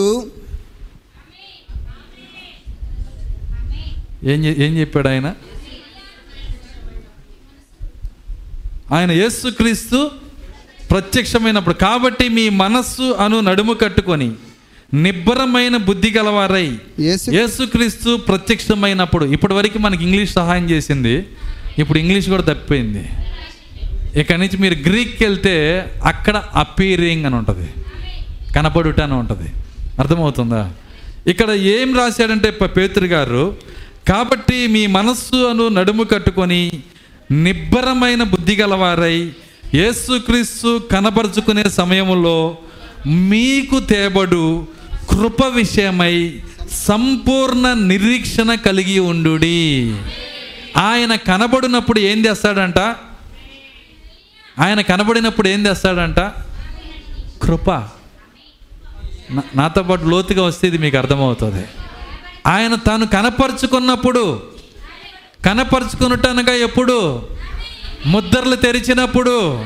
పంతొమ్మిది వందల అరవై మూడులో ఆయన ఏం తీసుకొని వస్తున్నాడు? కృప తీసుకొని వస్తున్నాడు. కృప అంటే అర్థం ఏంటి కృప అంటే అర్థం ఏంటి యోగ్యులు కాని వారిని యోగ్యులు చేసేదే కృప. నేను పుట్టకముందే నేను జీవించకముందే నేను క్రియలను చేయకముందే జగత్తు పునాది వేయబడకముందే గొర్రెపిల్ల జీవ గ్రంథములో నా పేరు రాసి ముద్రల ద్వారా విమోచించి ఆ విమోచన కృప నీకిచ్చానని ఆయన చెప్పేదే కృప. ఎప్పుడు వస్తుందో ఆ కృప? ఆయన కనపరుచుకున్నప్పుడు. దేవుని స్తోత్రం అలెలుయ్య ఇప్పుడు వదిలిపెడితే మీరు గంట గంట నిద్రపోయి లేస్తారు ఎందుకంటే మైండ్లో అలసిపోయినాయని నాకు తెలుసు. అలసిపోయినా అలసిపోకపోయినా ఖచ్చితంగా చెప్పి తీరాల్సిందే. ఇది సత్యమై ఉన్నది. దేవుని స్తోత్రం అలెలుయ్య గబాలను వచ్చి ఏదో ఎవరో ఒక మర్మం చెప్పారు నా చర్చికి వచ్చేయమంటే పారిపోయే వాళ్ళు ఉండకూడదు ఇక్కడ. సత్యమేంటో ఎరిగి ఉండాలా? ఇప్పటికే మార్గము తప్పి తిరిగే చుక్కలు ఎక్కువైపోయినాయి. ఒక పాస్టర్ అంటున్నాడు ఒక కొత్త ఆత్మకి వర్తమానం తీసుకొచ్చి వర్తమాన సంఘంలో చేర్చే రోజులు అయిపోయినాయి అంట. ఈ సంఘంలో నుంచి ఆ సంఘంలోకి ఆ సంఘం ఈ సంఘం లాక్కునే రోజులు వచ్చినాయి అంట. ఎందుకంటే కొత్త వాళ్ళు మారిపోయే టైం అయిపోయింది. దేవుడు ద్వారం మూసేసాడు ఇక ఇక్కడ ఇక్కడ కప్పలు బయలుదేరినాయి. దాన్ని ఏం చెప్తామంటే కప్పల తక్కిట. తెలుసా మీకు కప్పల తక్కిట అంటే? ఈ కప్పలు అడు ఆ కప్పలు ఇడుదూగుతుంటాయి. సంఘాలు వర్తమాన సంఘాలను అలా తయారు చేశారు ఈరోజు. అయితే మనము ఎంత మాత్రం అలా ఉండకుండా మన స్థానంలో మనం నిలబడే సమయము వధువు తాను చక్కగా నడవాల్సిన సమయము ఆయన ఆయన ఆయన సొలోమాను ముందుగానే చూశాడు. ఏమన్నాడు ఆయన? రాజ్య కుమార్తె పుత్రిక నువ్వు నడుస్తుంటే చూడాలనిపిస్తుంది. పరలోకాన్ని చూడాలనిపిస్తుంది. నీ నడక ఎంత సౌందర్యంగా ఉందంటే కొండ మీద ముద్దర్లు ఇప్పిన ఆయన పాదం ఎంత సుందరంగా ఉందో నీ నడక కూడా అంత సుందరంగా ఉంది. దేవుని స్తోత్రం అలెలుయ్య కాబట్టి ఆ తెగిపోయిన గాలిపటం లాగా దారి తప్పిపోయిన మార్గము తప్పి తిరిగే చుక్కల్లాగా ఈరోజు మనం ఉండకూడదు. మనం మన మార్గంలో మనం నిలబడాలి. మనము సంఘము ద్వారా ఆశీర్వాదాన్ని పొందాలి. సేవకుని ద్వారా ఆశీర్వాదాన్ని పొందాలి. మన స్థానంలో మనం నిలబడాలి. దేవుని స్తోత్రం. అలెలుయ్య ప్రాక్త ఒక మాట అన్నాడు. నువ్వు ఏ సంఘముకి వెళ్తున్నావో ఆ ఆ సేవకుని భుజానికి భుజము ఆంచి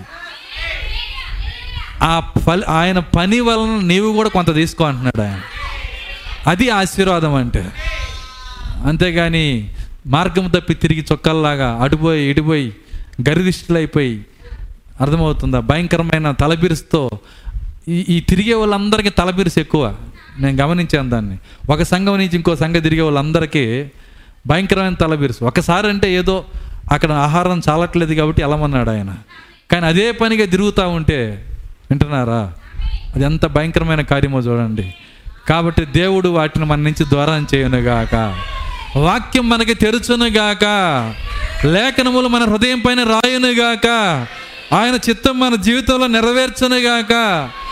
పేతురు చూశాడు. చదువురాని పేతురు. ఆయన అపీరింగ్ అయినప్పుడు ఆయన కృప తేబోతున్నాడు.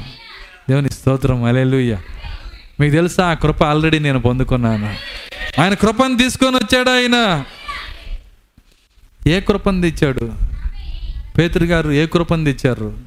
పేతురు అంటున్నాడు జకరి అని అడుగంటున్నాడు పేతురు ఏమంటున్నాడు? నేను ఏ కృప తెచ్చాడని చెప్పానో అది జకరియా అని అడుగని చెబుతున్నాడు. అడుగుదామా? వింటారా? ఇంకో పావుగంట వింటారా? సరే జకర్యాకి రండి. నాలుగో అధ్యాయం. నాలుగు ఒకటి. జకర్యా నాలుగు ఒకటి. పేతురు ఏ కృపను చూశాడో అక్కడ రాసి ఉంది. నాతో మాట్లాడుచున్న దోత నాతో మాట్లాడుచున్న దూత తిరిగి వచ్చి తిరిగి వచ్చి నిద్రపోయిన ఒకరిని లేపినట్లు నన్ను లేపి నిద్రపోయిన ఒకరిని లేపినట్టు నన్ను లేపి నీకు ఏమి కనబడుతున్నదని అడగగా నీకు ఏమి కనబడుచున్నదని అడగగా నేను సువర్ణమయమైన దీపస్తంభమును సువర్ణమయమైన దీపస్తంభమును దాని మీద ఒక ప్రమేదీయను ఆ, దీపస్తంభమునకు ఏడు దీపములను ఆ, దీపమునకు ఏడేసి గొట్టములను కనబడుచున్నవి. ఒక్క నిమిషం అవుదాం జకరియా ఏం చేస్తున్నాడు? మీకోసం నేను పరిగెత్తాను ఒక ఒక పావుగంట ఇరవై నిమిషాలు ముగిస్తాను. జాగ్రత్తగా గమనించండి. జకరియా ఏం చేస్తున్నాడు? ఏం చేస్తున్నారు పాస్టర్ గారు? నేను చేసిందే చేస్తున్నారు అంటారా? ఏం చేస్తున్నాడు ఆయన? నిద్రపోతున్నాడు. ఎందుకు నిద్రపోతున్నాడు? దేవుడు చెప్పాడు జకర్యా నేను నిన్ను సంధించి సత్యం చెప్పేటప్పుడు నీవు నిద్రపోతూ ఉండాలి అన్నాడు. ప్రభువా ఎందుకు నేను నిద్రపోయేటప్పుడు చెబుతావు? నా వధువు నిద్రపోతున్నప్పుడు జరిగే కార్యాలు చెప్పాలి నీకు. ఆమెని లేపుతున్నప్పుడు జరిగే కార్యాలు. ఎంతమందికి అర్థమవుతుంది నేను చెప్తాను? ఊరకనే కాదండి నిద్రపోతున్న జకర్యాన్ని లేపటము. మత్త ఇరవై ఐదులో ఏం జరిగిద్దో ఆ వాతావరణంలోకి జకర్యాన్ని తీసుకెళ్తున్నాడు ఆయన. దేవుని స్తోత్రం అలెలుయ్య మత్త ఇరవై ఏం జరిగిద్ది? ఒకసారి క్యాండిల్ స్టిక్ ఉంటే వేయండి ఇక్కడ ఒకసారి. మొత్తం ఇరవై ఐదులో ఏం జరిగిద్ది? పది మంది కన్యకలు నిద్రపోతున్నారు. నిద్రపోతున్నప్పుడు అక్కడ ఆ నిద్రపోతున్న కన్యకల్ని లేపే ఒక స్వరం వచ్చింది.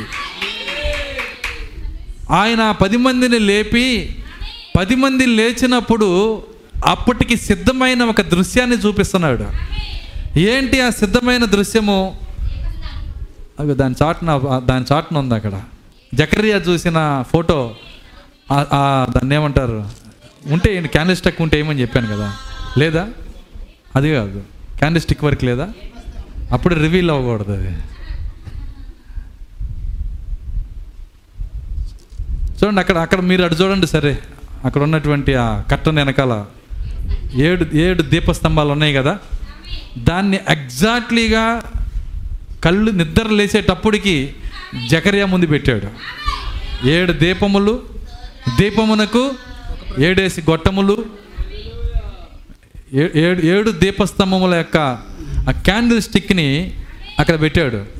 ఎప్పుడైతే దాన్ని చూశాడో తర్వాత చదువుదాం నెక్స్ట్ చదువుదాం దీపస్తంభమునకు ఏడు దీపములను దీపస్తంభమునకు ఏడు దీపములను దీపమునకు ఏడేసి గొట్టములను కనబడుచున్నవి. దీపమునకు ఏడేసి గొట్టములు కనబడుచున్నవి. ఏడు గొట్టములు ఉన్నాయంట. దీపస్తంభం ఉంది.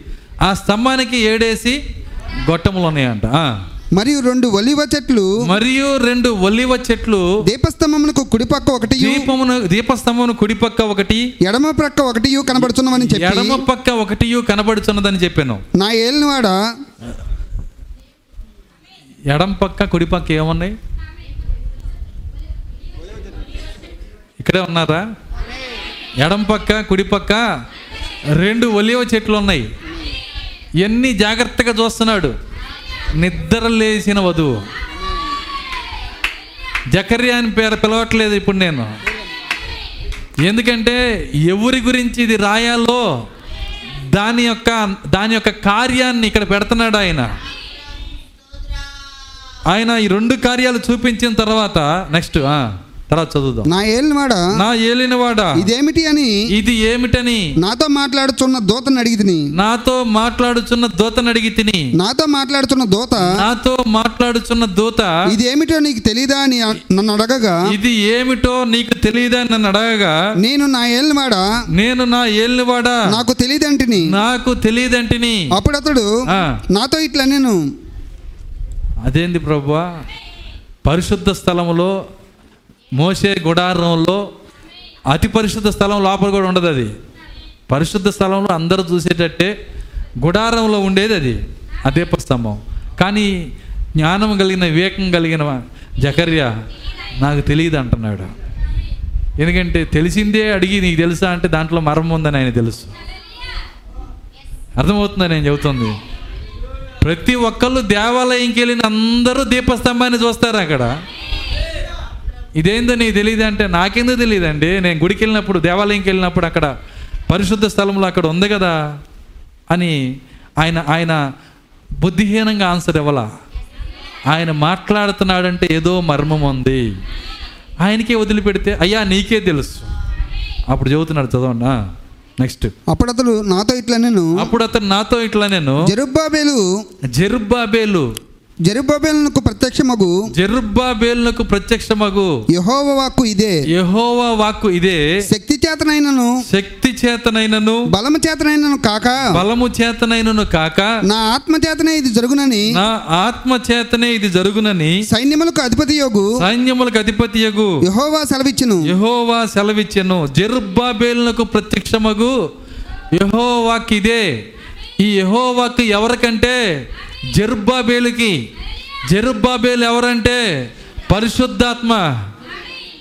ప్రభు అయిన యేసుక్రీస్తు జరుబాబేలు ఎవరండి? ప్రభు అయిన యేసుక్రీస్తు ఆయనకు ప్రత్యక్షమకు యహోవాకిదే ఆ జరుబాబేలుకి ప్రత్యక్షమయ్యేది కాబట్టే నేను ప్రకటన గ్రంథం ఒకటి ఒకటిలో ఈ మాట చెబుతున్నాను.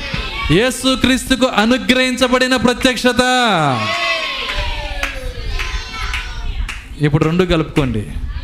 జరుబ్బాబేలుకి ప్రత్యక్షమైన వాక్కు ప్రకటన ఒకటి ఒకటి. ప్రకటన ఒకటి ఒకటి అర్థమైతేనే ప్రకటన అర్థమైద్ది. ప్రకటన ఒకటి ఒకటి వదిలేసి వెళ్ళిన వాళ్ళకి ఎవ్వరికీ ప్రకటన అర్థం కాదు. ఏంటి ఒకటి ఒకటి? దేవుడు తన దాసులకు కనపరచుకోడు దేవుడు ఆయనకు దేవుడు యేసుక్రీస్తుకు అనుగ్రహించిన ఇది జరుబ్బాబేలకు అనుగ్రహించిన ప్రత్యక్షత. ఇది యేసుకు అనుగ్రహించిన ప్రత్యక్షత. ఎంతమందికి అర్థమైంది నేను చెబుతుంది కాబట్టి జకర్యా ఈజ్ ఈక్వల్ టు ప్రకటన ఒకటి. ఒకటి ఒకటి. కాబట్టి ఈ ప్రత్యక్షత ఆయన ఇచ్చినప్పుడు ఏముంది ఇందులో? అప్పుడు ఆయన అంటున్నాడు నువ్వు చూస్తున్నావే దీన్ని శక్తి చేత కట్టలేమో. బలం చేత కాక దీన్ని బలము చేత కాక కట్టలేము. నా ఆత్మ చేతనే జరుగునని చాచిన చాచిన బాహువు చేత శక్తి చేత బలము చేత విశ్వాన్ని ఆయన చేశాడంట. భూమిని చేశాడు నక్షత్రాలను చేశాడు ఎన్నైనా చేస్తాడు. ఇది తప్పితే ఇది శక్తి చేత రాదు ఇది బలము చేత రాదు. జకరి అడిగి ఉండొచ్చు. ఎందుకు ప్రభువా? ఇది ఏ కంసాలకు ఇచ్చినా చేస్తాడే? అర్థమవుతుందా? ఏ వడ్రంగి మేస్త్రికి ఇచ్చినా చేస్తాడే? ఎందుకు ఇది శక్తి చేత కాదంటున్నావు? ఇది కేవలము నా ఆత్మ వలనే జరుగును. ఈ రూపము ఈ వధువు భాగము ఆయన ఆత్మే దీన్ని కట్టవలసి ఉంది. ఆయన ఆత్మే స్వయముగా నీలోకి రావలసి ఉంది. నీకు బయలుపాటు ఇవ్వవలసి ఉంది. నేను చెక్కవలసి ఉంది. ఆయన భార్య రూపంలోకి ఆయన ఆత్మే తీసుకొని రావలసి ఉంది. నా ఆత్మ వల్లనే ఇది జరుగును. నెక్స్ట్ వద్దాం. మన మనకు దొరికిన పేతురు చెప్పిన కృపదాకా రావాలా మనం? చదవండి. శక్తి చేతనైనను శక్తి చేతనైనను బలం చేతనైనను కాక బలము చేతనైనను కాక నా ఆత్మ చేతనే ఇది జరుగునని నా ఆత్మ చేతనే ఇది జరుగునని సైన్యములకు అధిపతి యొగు సైన్యములకు అధిపతి యగు యహోవా సెలవిచ్చును. యహోవా సెలవిచ్చెను. గొప్ప పర్వతమా? గొప్ప పర్వతమా? జరుబాబేలను అడ్డగించుటకు. జెరుబ్బాబేలును అడ్డగించుటకు. నువ్వు ఏమాత్రపు దానవు? నీవు ఏ మాత్రపు దానవు? నువ్వు చదును భూమి ఓగుదువు నీవు చదును భూమి వగదువు. కృప కలుగును గాక. కృప కలుగును గాక. కృప కలుగును గాక అని కృప కలుగును గాకని. జనులు కేకవేయగా. జనులు కేక వేయగా అతడు పైరాయి తీసుకొని అతడు పై రాయి తీసుకుని పెట్టించును. కృప కావాలి కృప కావాలి కృప కావాలని ప్రజలు కేక వేసినప్పుడు కృప పై రాయిగా వచ్చుచున్నది తలరాయిగా వచ్చుచున్నది. ఆ తలరాయి ఎక్కడున్నది? ఆ తలరాయే మన చర్చి పేరైనది. మన చర్చి పేరేందండి? తలరాయి. దేవుని స్తోత్రం అలెలుయ్య అప్పుడు కృప ఎక్కడుండి ఉండాలా? కృప ఎక్కడుండి ఉండాలి? వింటున్నారా? సో ఆయన ఆయన ప్రజలు కృప అడిగినప్పుడు ఏమిచ్చాడు? తలరాయి ఇచ్చాడు. అప్పుడు తలరాయి ఏమై ఉండాలి? ఎందుకంటే దేవుడు చేపను అడిగితే పావునేవాడు ఏది అడిగితే అదే ఇస్తాడు ఆయన. ప్రజలు కృప కలుగునుగాక అని అడిగారు. అప్పుడు దేవుడు తలరాయి తీసుకొని ఇచ్చాడు. దేవుని స్తోత్రం అలెలుయ్య సరే కొద్ది కిందకి వెళ్ళి వద్దాం మనం చదవండి తర్వాత అధ్యాయాన్ని. యహోవ వాక్కు యహోవా వాక్కు మరలా నాకు ప్రత్యక్షమై మరలా నాకు ప్రత్యక్షమై ఇలాగ సెలవిచ్చును. ఇలాగు సెలవిచ్చాను. జరుబాబేలు చేతులు జెరుబ్బాబేలు చేతులు ఈ మందిరపు పునాది వేసి ఉన్నవి. ఈ మందిరపు పునాది వేసి ఉన్నవి. అతని చేతులు ముగించును. అతని చేతులు ముగించును. ముగించును. అప్పుడు సైన్యములకు అధిపతి యొక్క యహోవా పునాది రాయి వేసింది ఆయనే. తలరాయి పెట్టింది ఆయనే. అదే జరుబ్బాబేలు. తర్వాత. అప్పుడు సైన్యములకు అధిపతి యొక్క యెహోవా అప్పుడు సైన్యములకు అధిపతి యెహోవా నన్ను మీ వద్దకు పంపి ఉన్నాడని నన్ను నీ వద్దకు పంపి ఉన్నాడని నీవు తెలుసుకొందువు. నీవు తెలుసుకుందువు. కార్యములు తలరాయి వచ్చినప్పుడు వింటున్నారా? తలరాయి వచ్చినప్పుడు ముద్దర్లు తెరవబడినప్పుడు ఆ దోత అంటున్నాడు జకర్యా ఒకరోజు నువ్వు నన్ను గుర్తుపడతావు. నేను ఎవరినని? నేను పుల్పీటి మీద ప్రసంగిస్తున్నప్పుడు ఒక్కొక్క రాత్రి ఒక్కొక్క ముద్ర తెరుస్తున్నప్పుడు ఎంతమందికి అర్థమవుతుంది నేను చెబుతుంది. అప్పుడు నువ్వు గుర్తుపడతావు. అప్పుడు యోహాను కూడా గుర్తుపెట్టాడు. నువ్వు యేసు అనుకున్నానయ్యా. నీకు మొక్కుదామనుకున్నా నీవు ప్రవక్తవా. దేవుని స్తోత్రం అలెలుయ్యా యోహానుకు కనపడిన ఆయనే ఇక్కడ ప్రకటన ఆ పిరమిడ్ యొక్క మర్మం తెలిసిన ఆ ప్రవక్త జకర్యాతో మాట్లాడుతున్నాడు. బయలుపాటునిస్తున్నాడు దేవుని స్తోత్రం అలెలుయ్య అప్పుడు నీవు నన్ను పంపాడని అప్పుడు దేవుడు నన్ను పంపాడని నీవు తెలుసుకుంటావు. ఈయన దేవుడు కాదు. అర్థమవుతుందా? దేవుడు పంపితే వచ్చిన ఆయన చదవండి తర్వాత. కార్యములు అల్పములై ఉన్న కాలమును కార్యములు అల్పమైన కాలమున తృణీకరించిన వాడెవడు? తృణీకరించిన వాడెవడు? లోకమంతటను లోకమంతటను సంచారం చెయ్యు సంచారము చేయు. యెహోవా యొక్క ఏడు నేత్రములు యెహోవా యొక్క ఏడు నేత్రములు జెరుబ్బాబేలు చేతిలో జెరుబ్బాబేలు చేతిలో గుండు నూలుండు చూచి గుండు నూలుండట చూచి సంతోషించును. సంతోషించును. లోకమంతా సంచారం చేసే యెహోవా యొక్క ఏడు కన్నులు. యహోవాకి ఎన్ని కన్నులు ఉన్నాయండి? ఉన్నాయా ఏడు కన్నులు? ఏడు కన్నులు ఉంటే చూడలేం. ఈ కన్నులు కాదండి. ఆ కన్నులు ఎవరంటే? ఏడుగురు దూతలు. వాళ్ళ పని ఏంటంటే వాళ్ళు కట్టరు. వాళ్ళు కట్టరు. కట్టేది ఎవరంటే సొలోమోనే. కట్టేది ఎవరు? దావీతో అంటున్నాడు దావీదు నువ్వు కట్టడానికి కుదరదు. నీ చేతులు రక్తం చిందించినాయి. కానీ నీ కుమారుడు ఒకడు ఉంటాడు. రాబోతున్నాడు అతడు నా మందిరాన్ని కడతాడు. ఆ మందిరము శాశ్వత కాలం ఉంటుంది. కానీ సొలోమోన్ అని అందరు అనుకున్నారు. కానీ సొలోమోన్ కట్టిన మందిరం కూల్చిబడింది కాల్చబడింది రాతి మీద రాయి లేకుండా పోయింది. అయితే ఈ సొలోమోన్ ఎవరు? సొలోమోను అనగా సమాధానకర్త. ఆ సమాధానకర్త ఎవరు? మన పరిశుద్ధాత్మ అయి ఉన్నాడు ఆయన. ఆయనే ఆయన చేతిలో గుండు నూలు ఉందంట. గుండు నూలు అంటే తెలుసు కదా? టాపీ మెస్సుల చేతిలో ఉంటుంది. మట్టపు గుండు అంటారు. తాడు ఇలా పట్టుకుంటారు. అట్లా బొంగరం లాగా ఉంటుంది ఇనుప మొక్క. కింద ఏలాడుతూ ఉంటుంది ఇలా చూస్తారు. ఇలా పట్టుకొని చూస్తాడు. నేను నేను తెనాలు చచ్చి రాళ్ళన్నీ పెట్టాను ఇక్కడ. ఏ ఈ రాయి ఎందుకు కొద్ది పక్కకు వచ్చింది? అర్థమవుతుందా? అప్పుడు ఏం చేస్తాడు? ఈ జరుబాబేలు ఇటు తీసిరా దాన్ని ఏమంటారు? సుత్తి శానం తీసుకురా. ఏం చేస్తాడు? ఇటుకి రాయి అయితే టాపీతో కొడితే పోయిద్ది. ఈ బండరాలు తెచ్చాడు ఆయన. అర్థమవుతుందా? ఈ పక్కకి పక్కకి వచ్చిందని సుత్తి శానం తీసుకు టకా టకా కొడుతుంటాడు. నువ్వు కొద్దిగా యువతలకు వచ్చావు. కొద్దిగా తగ్గించుకో. ఏ ఇది కొద్దిగా లోపలికి ముడుచుకుంది. ఆదివారం కూడా రాట్లా. దీన్ని ఏం చేయాలి? ఇది కొద్ది కొద్దిగా తీసుకురా. ముందు వెనక ముందుకు జరపాలి. సమానంగా ఉండాలి అది. కొద్దిగా ఎక్స్ట్రా బాగూడదు. ఎవరు దీని అంతా చేసేది? శక్తి చేత కాదు బలము చేత కాదు. నా ఆత్మ వల్లే ఇది జరుగును. మన మన యొక్క సులోమనే దీన్ని కట్టును. మన జరుబాబేలే దీన్ని కట్టును. ఆయన కడుతూ ఉంటే ఏడు నేత్రాలు ఏడుగురు దోతలు ఆ వస్తున్న కడుతున్న వర్తమానాన్ని బట్టి సంతోషిస్తున్నారు అంట దేవుని స్తోత్రం. అలెలుయ్య తర్వాత దీపస్తంభమునకు దీపస్తంభమునకు ఇరుప్రక్కల నుండు ఇరుపక్కల నుండు ఈ రెండు ఒలివ చెట్లు ఏమిటివనియు ఆ, ఒక చిన్న స్లైడ్ వేస్తారు మీకు చూడండి అర్థం చేసుకోవడానికి.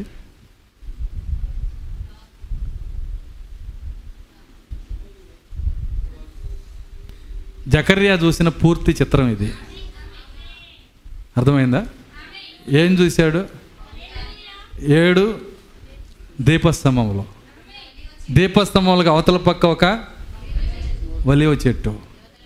యువతల పక్క ఒక ఒలివ చెట్టు. ఒలివ చెట్లు ఎవరు? మొదటి మనిషికి మాని పరిచర్య రెండో మనిషికి మాని పరిచర్య. వాళ్ళు వాడుకుంటున్న కొమ్మలు ఉన్నారు.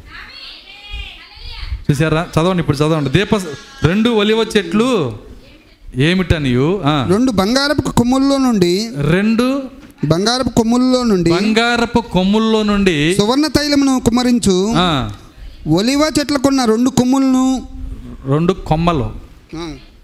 కొమ్ములు ఉన్నాయి కొమ్మలు ఉన్నాయి చెట్లుకి రెండు కొమ్మలు ఉన్నాయి ఈ రెండు కొమ్మలు ఎవరో చూడండి. నేను అతనిని అడగగా బంగారపు కొమ్ములలో నుండి తైలం పోస్తున్నారంట వీళ్ళు. బంగారపు కొమ్మల కొమ్ముల్లో నుండి కొమ్ము తైలం సౌలికి బుడ్డి తైలము దావీదికి కొమ్ము తైలము. కొమ్ము తైలం అనగా వింటున్నారా? కొమ్ము తైలం అనగా క్రీస్తు తైలము. అనగా పరిశుద్ధాత్మ. ఆ కొమ్ము తైలం తీసుకొచ్చి ఏం చేస్తున్నారంటే అటు పక్క ఆయన ఇటు పోస్తే ఈరోజు ఆదివారం అంతా ఆ నూనె తాగాం. అటు పక్క ఆయన అటు పోస్తే ఈరోజు కూడా తాగుతున్నాం దాన్ని. ఈరోజు కూడా తీసుకుంటున్నాం. ఈ చివరి దీపం కూడా ఆ నూనెతో వెలిగించబడుతుంది. దేవుని స్తోత్రం. అలెలుయ్య ఇప్పుడు ఈయన ఇటుపక్కుండి పక్క ఉండి ఏం చేశాడు? ఈ ఒలివ చెట్టు. ఇందులో నుంచి ఈ రెండో మనిషి కుమారుని పరిచయలోంచి ఏం చెప్పాడో? ఆ వర్తమానం తీసుకొని ఆయన విలేం మారిన బ్రహ్మం ఆయన ఒక కొమ్ము తీసుకొని ఈ చివర పోస్తున్నాడు. ఈ నూనె ప్రవహించుకుంటూ పరదేశంలో ఉన్న పౌల దగ్గరికి వెళ్ళి విమోచించుకుంటా వస్తుంది. ఈ నూనె అటు ప్రవహిస్తుంది ఆ నూనె ఇటు ప్రవహిస్తుంది. భక్త చెబుతున్నాడు ఆ నూనె ఎక్కడ పోసినా ఇటు నుంచి అటు అటు నుంచి ఇటు ప్రవహిస్తుందంట. ఇప్పుడు జకర్యా చూసిన దృశ్యం ఇదే. దేవుని స్తోత్రం అలెలుయ్య పూర్తి చిత్రం ఇదే. ఆ పూర్తి చిత్రంలో ఆ నూనెని వాళ్ళు పోస్తా ఉన్నారు. ఇప్పుడు జక్కరి అడుగుతున్నాడు చూడండి. నెక్స్ట్ చదువుదాం. ఇక్కడ. రెండు బంగారపు కొమ్ముల్లో నుండి రెండు బంగారపు కొమ్ములలో నుండి సువర్ణ తైలమును కుమ్మరించు. సువర్ణ తైలము కుమ్మరించు. ఒలివ చెట్లకున్న రెండు కొమ్ములను ఒలీవ చెట్లకున్న రెండు కొమ్ములను ఏమిటవనియు ఏమిటో అనియు? నేను అతనిని అడగగా నేను అతన్ని అడగ్గా? అతడు నాతో అతడు నాతో ఇవేమిటివని నీకు తెలియదా ఇదేమిటో నీకు తెలియదా అనెను. అనేను నా ఏళ్ళవాడా నా ఏళ్ళవాడా నాకు తెలియదని నేను అనగా తెలియదని అనగా అతడు వీరిద్దరూ ఆ సర్వలోకనాథులకు ఆ ఇద్దరు సర్వలోకనాథుడగు యహోవా యొద్ద నిల్చ నిలబడుచు యెహోవా యుద్ధ నిలవబడుచు తైలం పోయి వారై ఉన్నారని నేను తైలము పోయివారై ఉన్నారే నేను దేవుని స్తోత్రం అలెలుయ్య ఎక్కడంట? యహోవా యుద్ధ నిలబడి తైలము పోసేవాళ్ళు వీళ్ళు. వాస్తవంగా అక్కడ ఉన్నది మోషే ఇక్కడ ఉన్నది ఏలియా. మీరు ప్రకటనకు వస్తే ఆ ప్రకటన ఇద్దరు సాక్షులను గురించిన సాక్ష్యం కూడా ఇలాగే ఇస్తారు. ఈ ఇద్దరు సాక్షులు ఎవరో కాదు. ఉందా? లేఖనం ఉందా? సార్ తీయండి త్వరగా తీయండి. దాన్ని కూడా జత జత కలిపి చదువుదాం. చివరిగా చూద్దాం. ప్రకటన పదకొండు నాలుగు.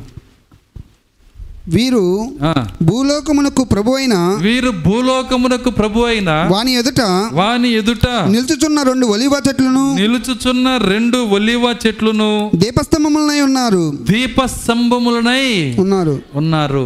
వీళ్ళిద్దరు ఎవరంట రెండు ఒలివ చెట్టులో ఉన్నారు. మోసే ఏలియా. అందుకే మోసే యొక్క భాగము పౌల్లోకి వచ్చినప్పుడు మోసే ఏ విధముగా ఎక్కువ బైబిల్ రాశాడో పంచకాండాలు రాశాడో. అదేవిధంగా పౌలు గారు కూడా కొత్త నిబంధన ఎక్కువ భాగం రాశాడు.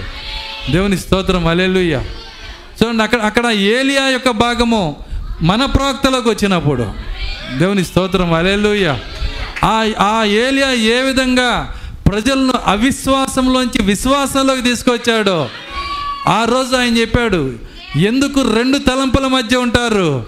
యహోవా దేవుడైతే ఆయన్ని ఆరాధించండి. బయలు దేవుడు దేవత అయితే బయలుని ఆరాధించండి. ఇప్పుడే తేలిపోవాలి. దేవుని స్తోత్రం అలెలుయ్య విశ్వాసము కనిపించని సంఘానికి లోక పద్దెనిమిది ఎనిమిది ప్రకారము ఆయన అంటున్నాడు నాకు విశ్వాసము కనిపించట్లేదు. విశ్వాసం కనిపించని సంఘానికి తిరిగి విశ్వాసంలోకి తీసుకొని రావటానికి దేవుడు ఏలియాని వాడుకుంటా ఉన్నాడు ఇది ఏలియా భాగం అది మోసే భాగం అది పౌలు ఇది విలియం మారేన్ బ్రహ్మాం. దేవుని స్తోత్రం. అలెలుయ ఇంత ప్రణాళిక దేవుడు కలిగి ఉన్నాడు. నిద్రపోయినాన్ని లేపి మరీ చెప్పాడు.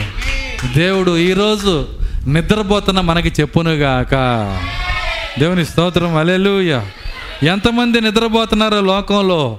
వాళ్ళందరికీ దేవుడు బయలుపరచునుగాక. దేవుని చిత్తంను తెలియజేయునుగాక. నీకు బ్యాంకులో ఉన్న డబ్బుల కన్నా ఇది గొప్ప సమాచారము. నీ ఆస్తి కన్నా ఇది గొప్ప సమాచారము. ఎందుకంటే మనకు కృప ఇవ్వబడింది. జనులు కృప కలుగునుగాక కృప కలుగును గాని కేకలు వేయగా అతడు తలరాయి తీసుకొని పెట్టించాడు. అతడు మేఘమును తీసుకొని వచ్చాడు. పైరాయిని తీసుకొని వచ్చాడు. ఎంతమంది కృప కావాలి?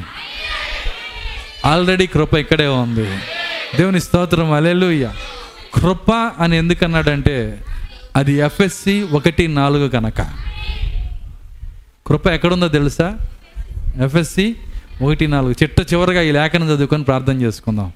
ఎఫ్ఎస్సి ఒకటి నాలుగు. ఎట్లనగా? ఎట్లనగా? తన ప్రియుని యందు తన ప్రియుని యందు తాను ఉచితంగా మనకు అనుగ్రహించిన తన ప్రియుని యందు ఎవరు? ఆయన ప్రియుడు. దేవుని ప్రియుడు ఎవరండి? ఒక్కడే ఉన్నాడు తెలుసా మీకు? ఆయన ప్రభు అయిన యేసుక్రీస్తు. తన ప్రియుని యందు అన్నప్పుడు అది ప్రభు అయిన యేసుక్రీస్తు. అనగా క్రీస్తు నందు తాను ఉచితంగా మనకు అనుగ్రహించిన ఉచితముగా ఇస్తున్నాడంటే ఏమై ఉంటుంది అది కృప. తాను ఉచితంగా మనకు అనుగ్రహించిన తన కృపా మహిమకు చూడండి మనం ఏం చేస్తామంటే ఏ రూపములో అతిశయించుదామా అని ఎదురు చూస్తాం. అర్థమవుతుందా నేను చెప్తుంది? నీ అతిశయాలన్నీ పక్కన పెట్టి కృప కొరకు కేకలేస్తేనే కృప నీకు దొరికేది.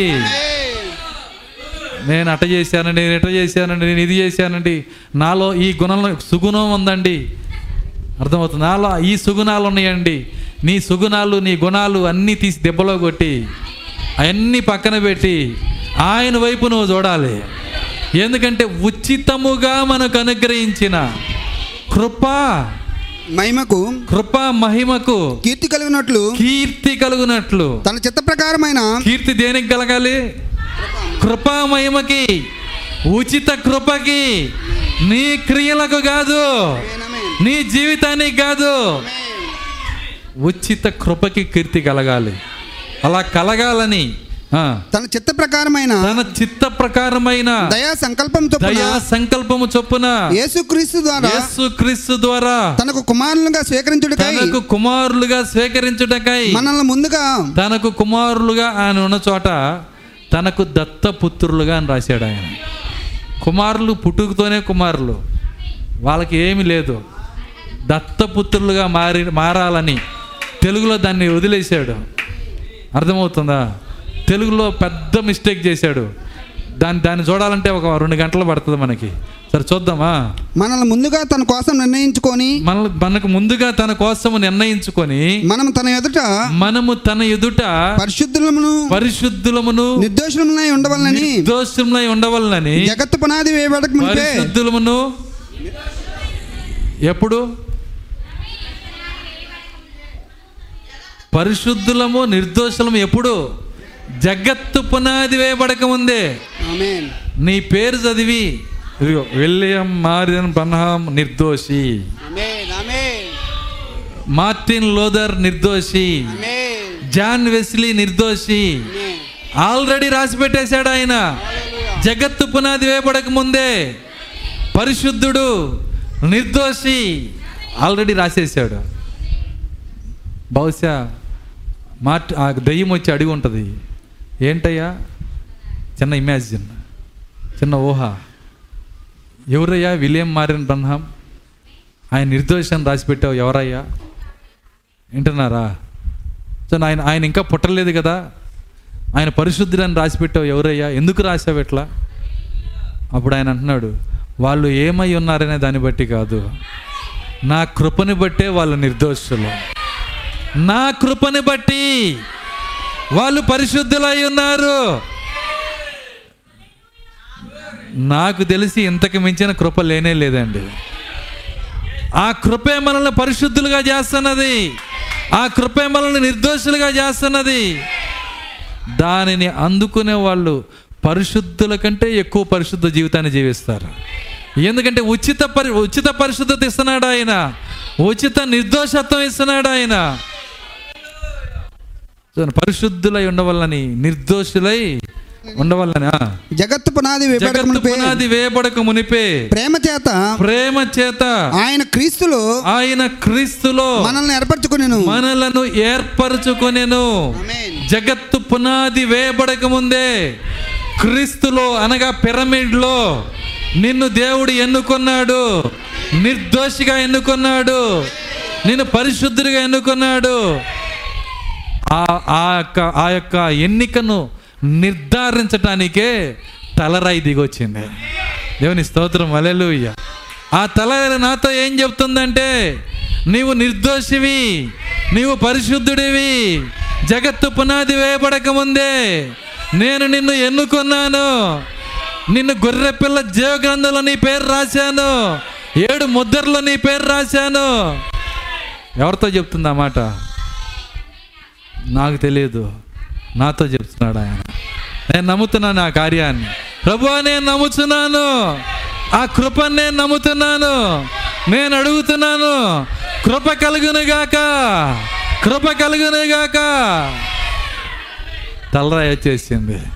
దేవుడు అంటున్నాడు ఆల్రెడీ కృప తెచ్చేసాను మీకోసం.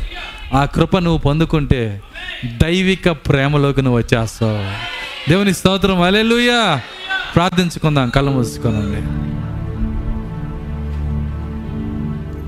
స్తోత్రములు స్తోత్రములు స్తోత్రములు. కృపగలిన తండ్రి నీకు స్తోత్రాలు చెల్లిస్తున్నాము. తండ్రి ఈ మధ్యాహ్నం మాతో మీరు మాట్లాడిన ప్రతి మాటను బట్టి వందనాలు చెల్లిస్తున్నా. వేల సంవత్సరముల నుండి మర్మముగా ఉన్న ప్రతి కార్యమును ప్రభువ అతి సామాన్యంగా ఈరోజు మాతో మాట్లాడుచున్న దేవుడావు. లేఖనములు మా కొరకు తెరుచున్న దేవుడావు. ఓ మా కొరకు రాజ్యమును తెచ్చిన దేవుడావు. ఓ మా కొరకు కృపను తెచ్చిన దేవుడావు. ఆ తలరాయి ప్రేమను నాయన ఆ కృపను మాలోకి తీసుకునే కృప దయచేయండి. అలెలుయ అలెలుయ ఆ కృప నాలోకి రావాలి. ఆ తలరాయి ప్రేమ నాలోకి రావాలని నీ బిడ్డలు తమ చేతిని ఎత్తుచుండగా ఎత్తిన చేతి వెనకాలన్న హృదయాన్ని చూచుచున్న దేవుడా నాయనా. ఈ మధ్యాహ్నమే ఆ తలరాయి ప్రేమ. మీరు పంపించిన కృప వారి హృదయంలోకి వచ్చునుగాక నా హృదయంలోకి వచ్చునుగాక హల్లెలూయా! హల్లెలూయా! స్తోత్రములు ప్రభువా! స్తోత్రాలు చెల్లిస్తున్నాం. విన్న ప్రతి మాట మా వెనికిల్లో దీవించండి. మమ్మల్ని లోతుల్లోకి తీసుకుని వెళ్ళిన దేవుడవు.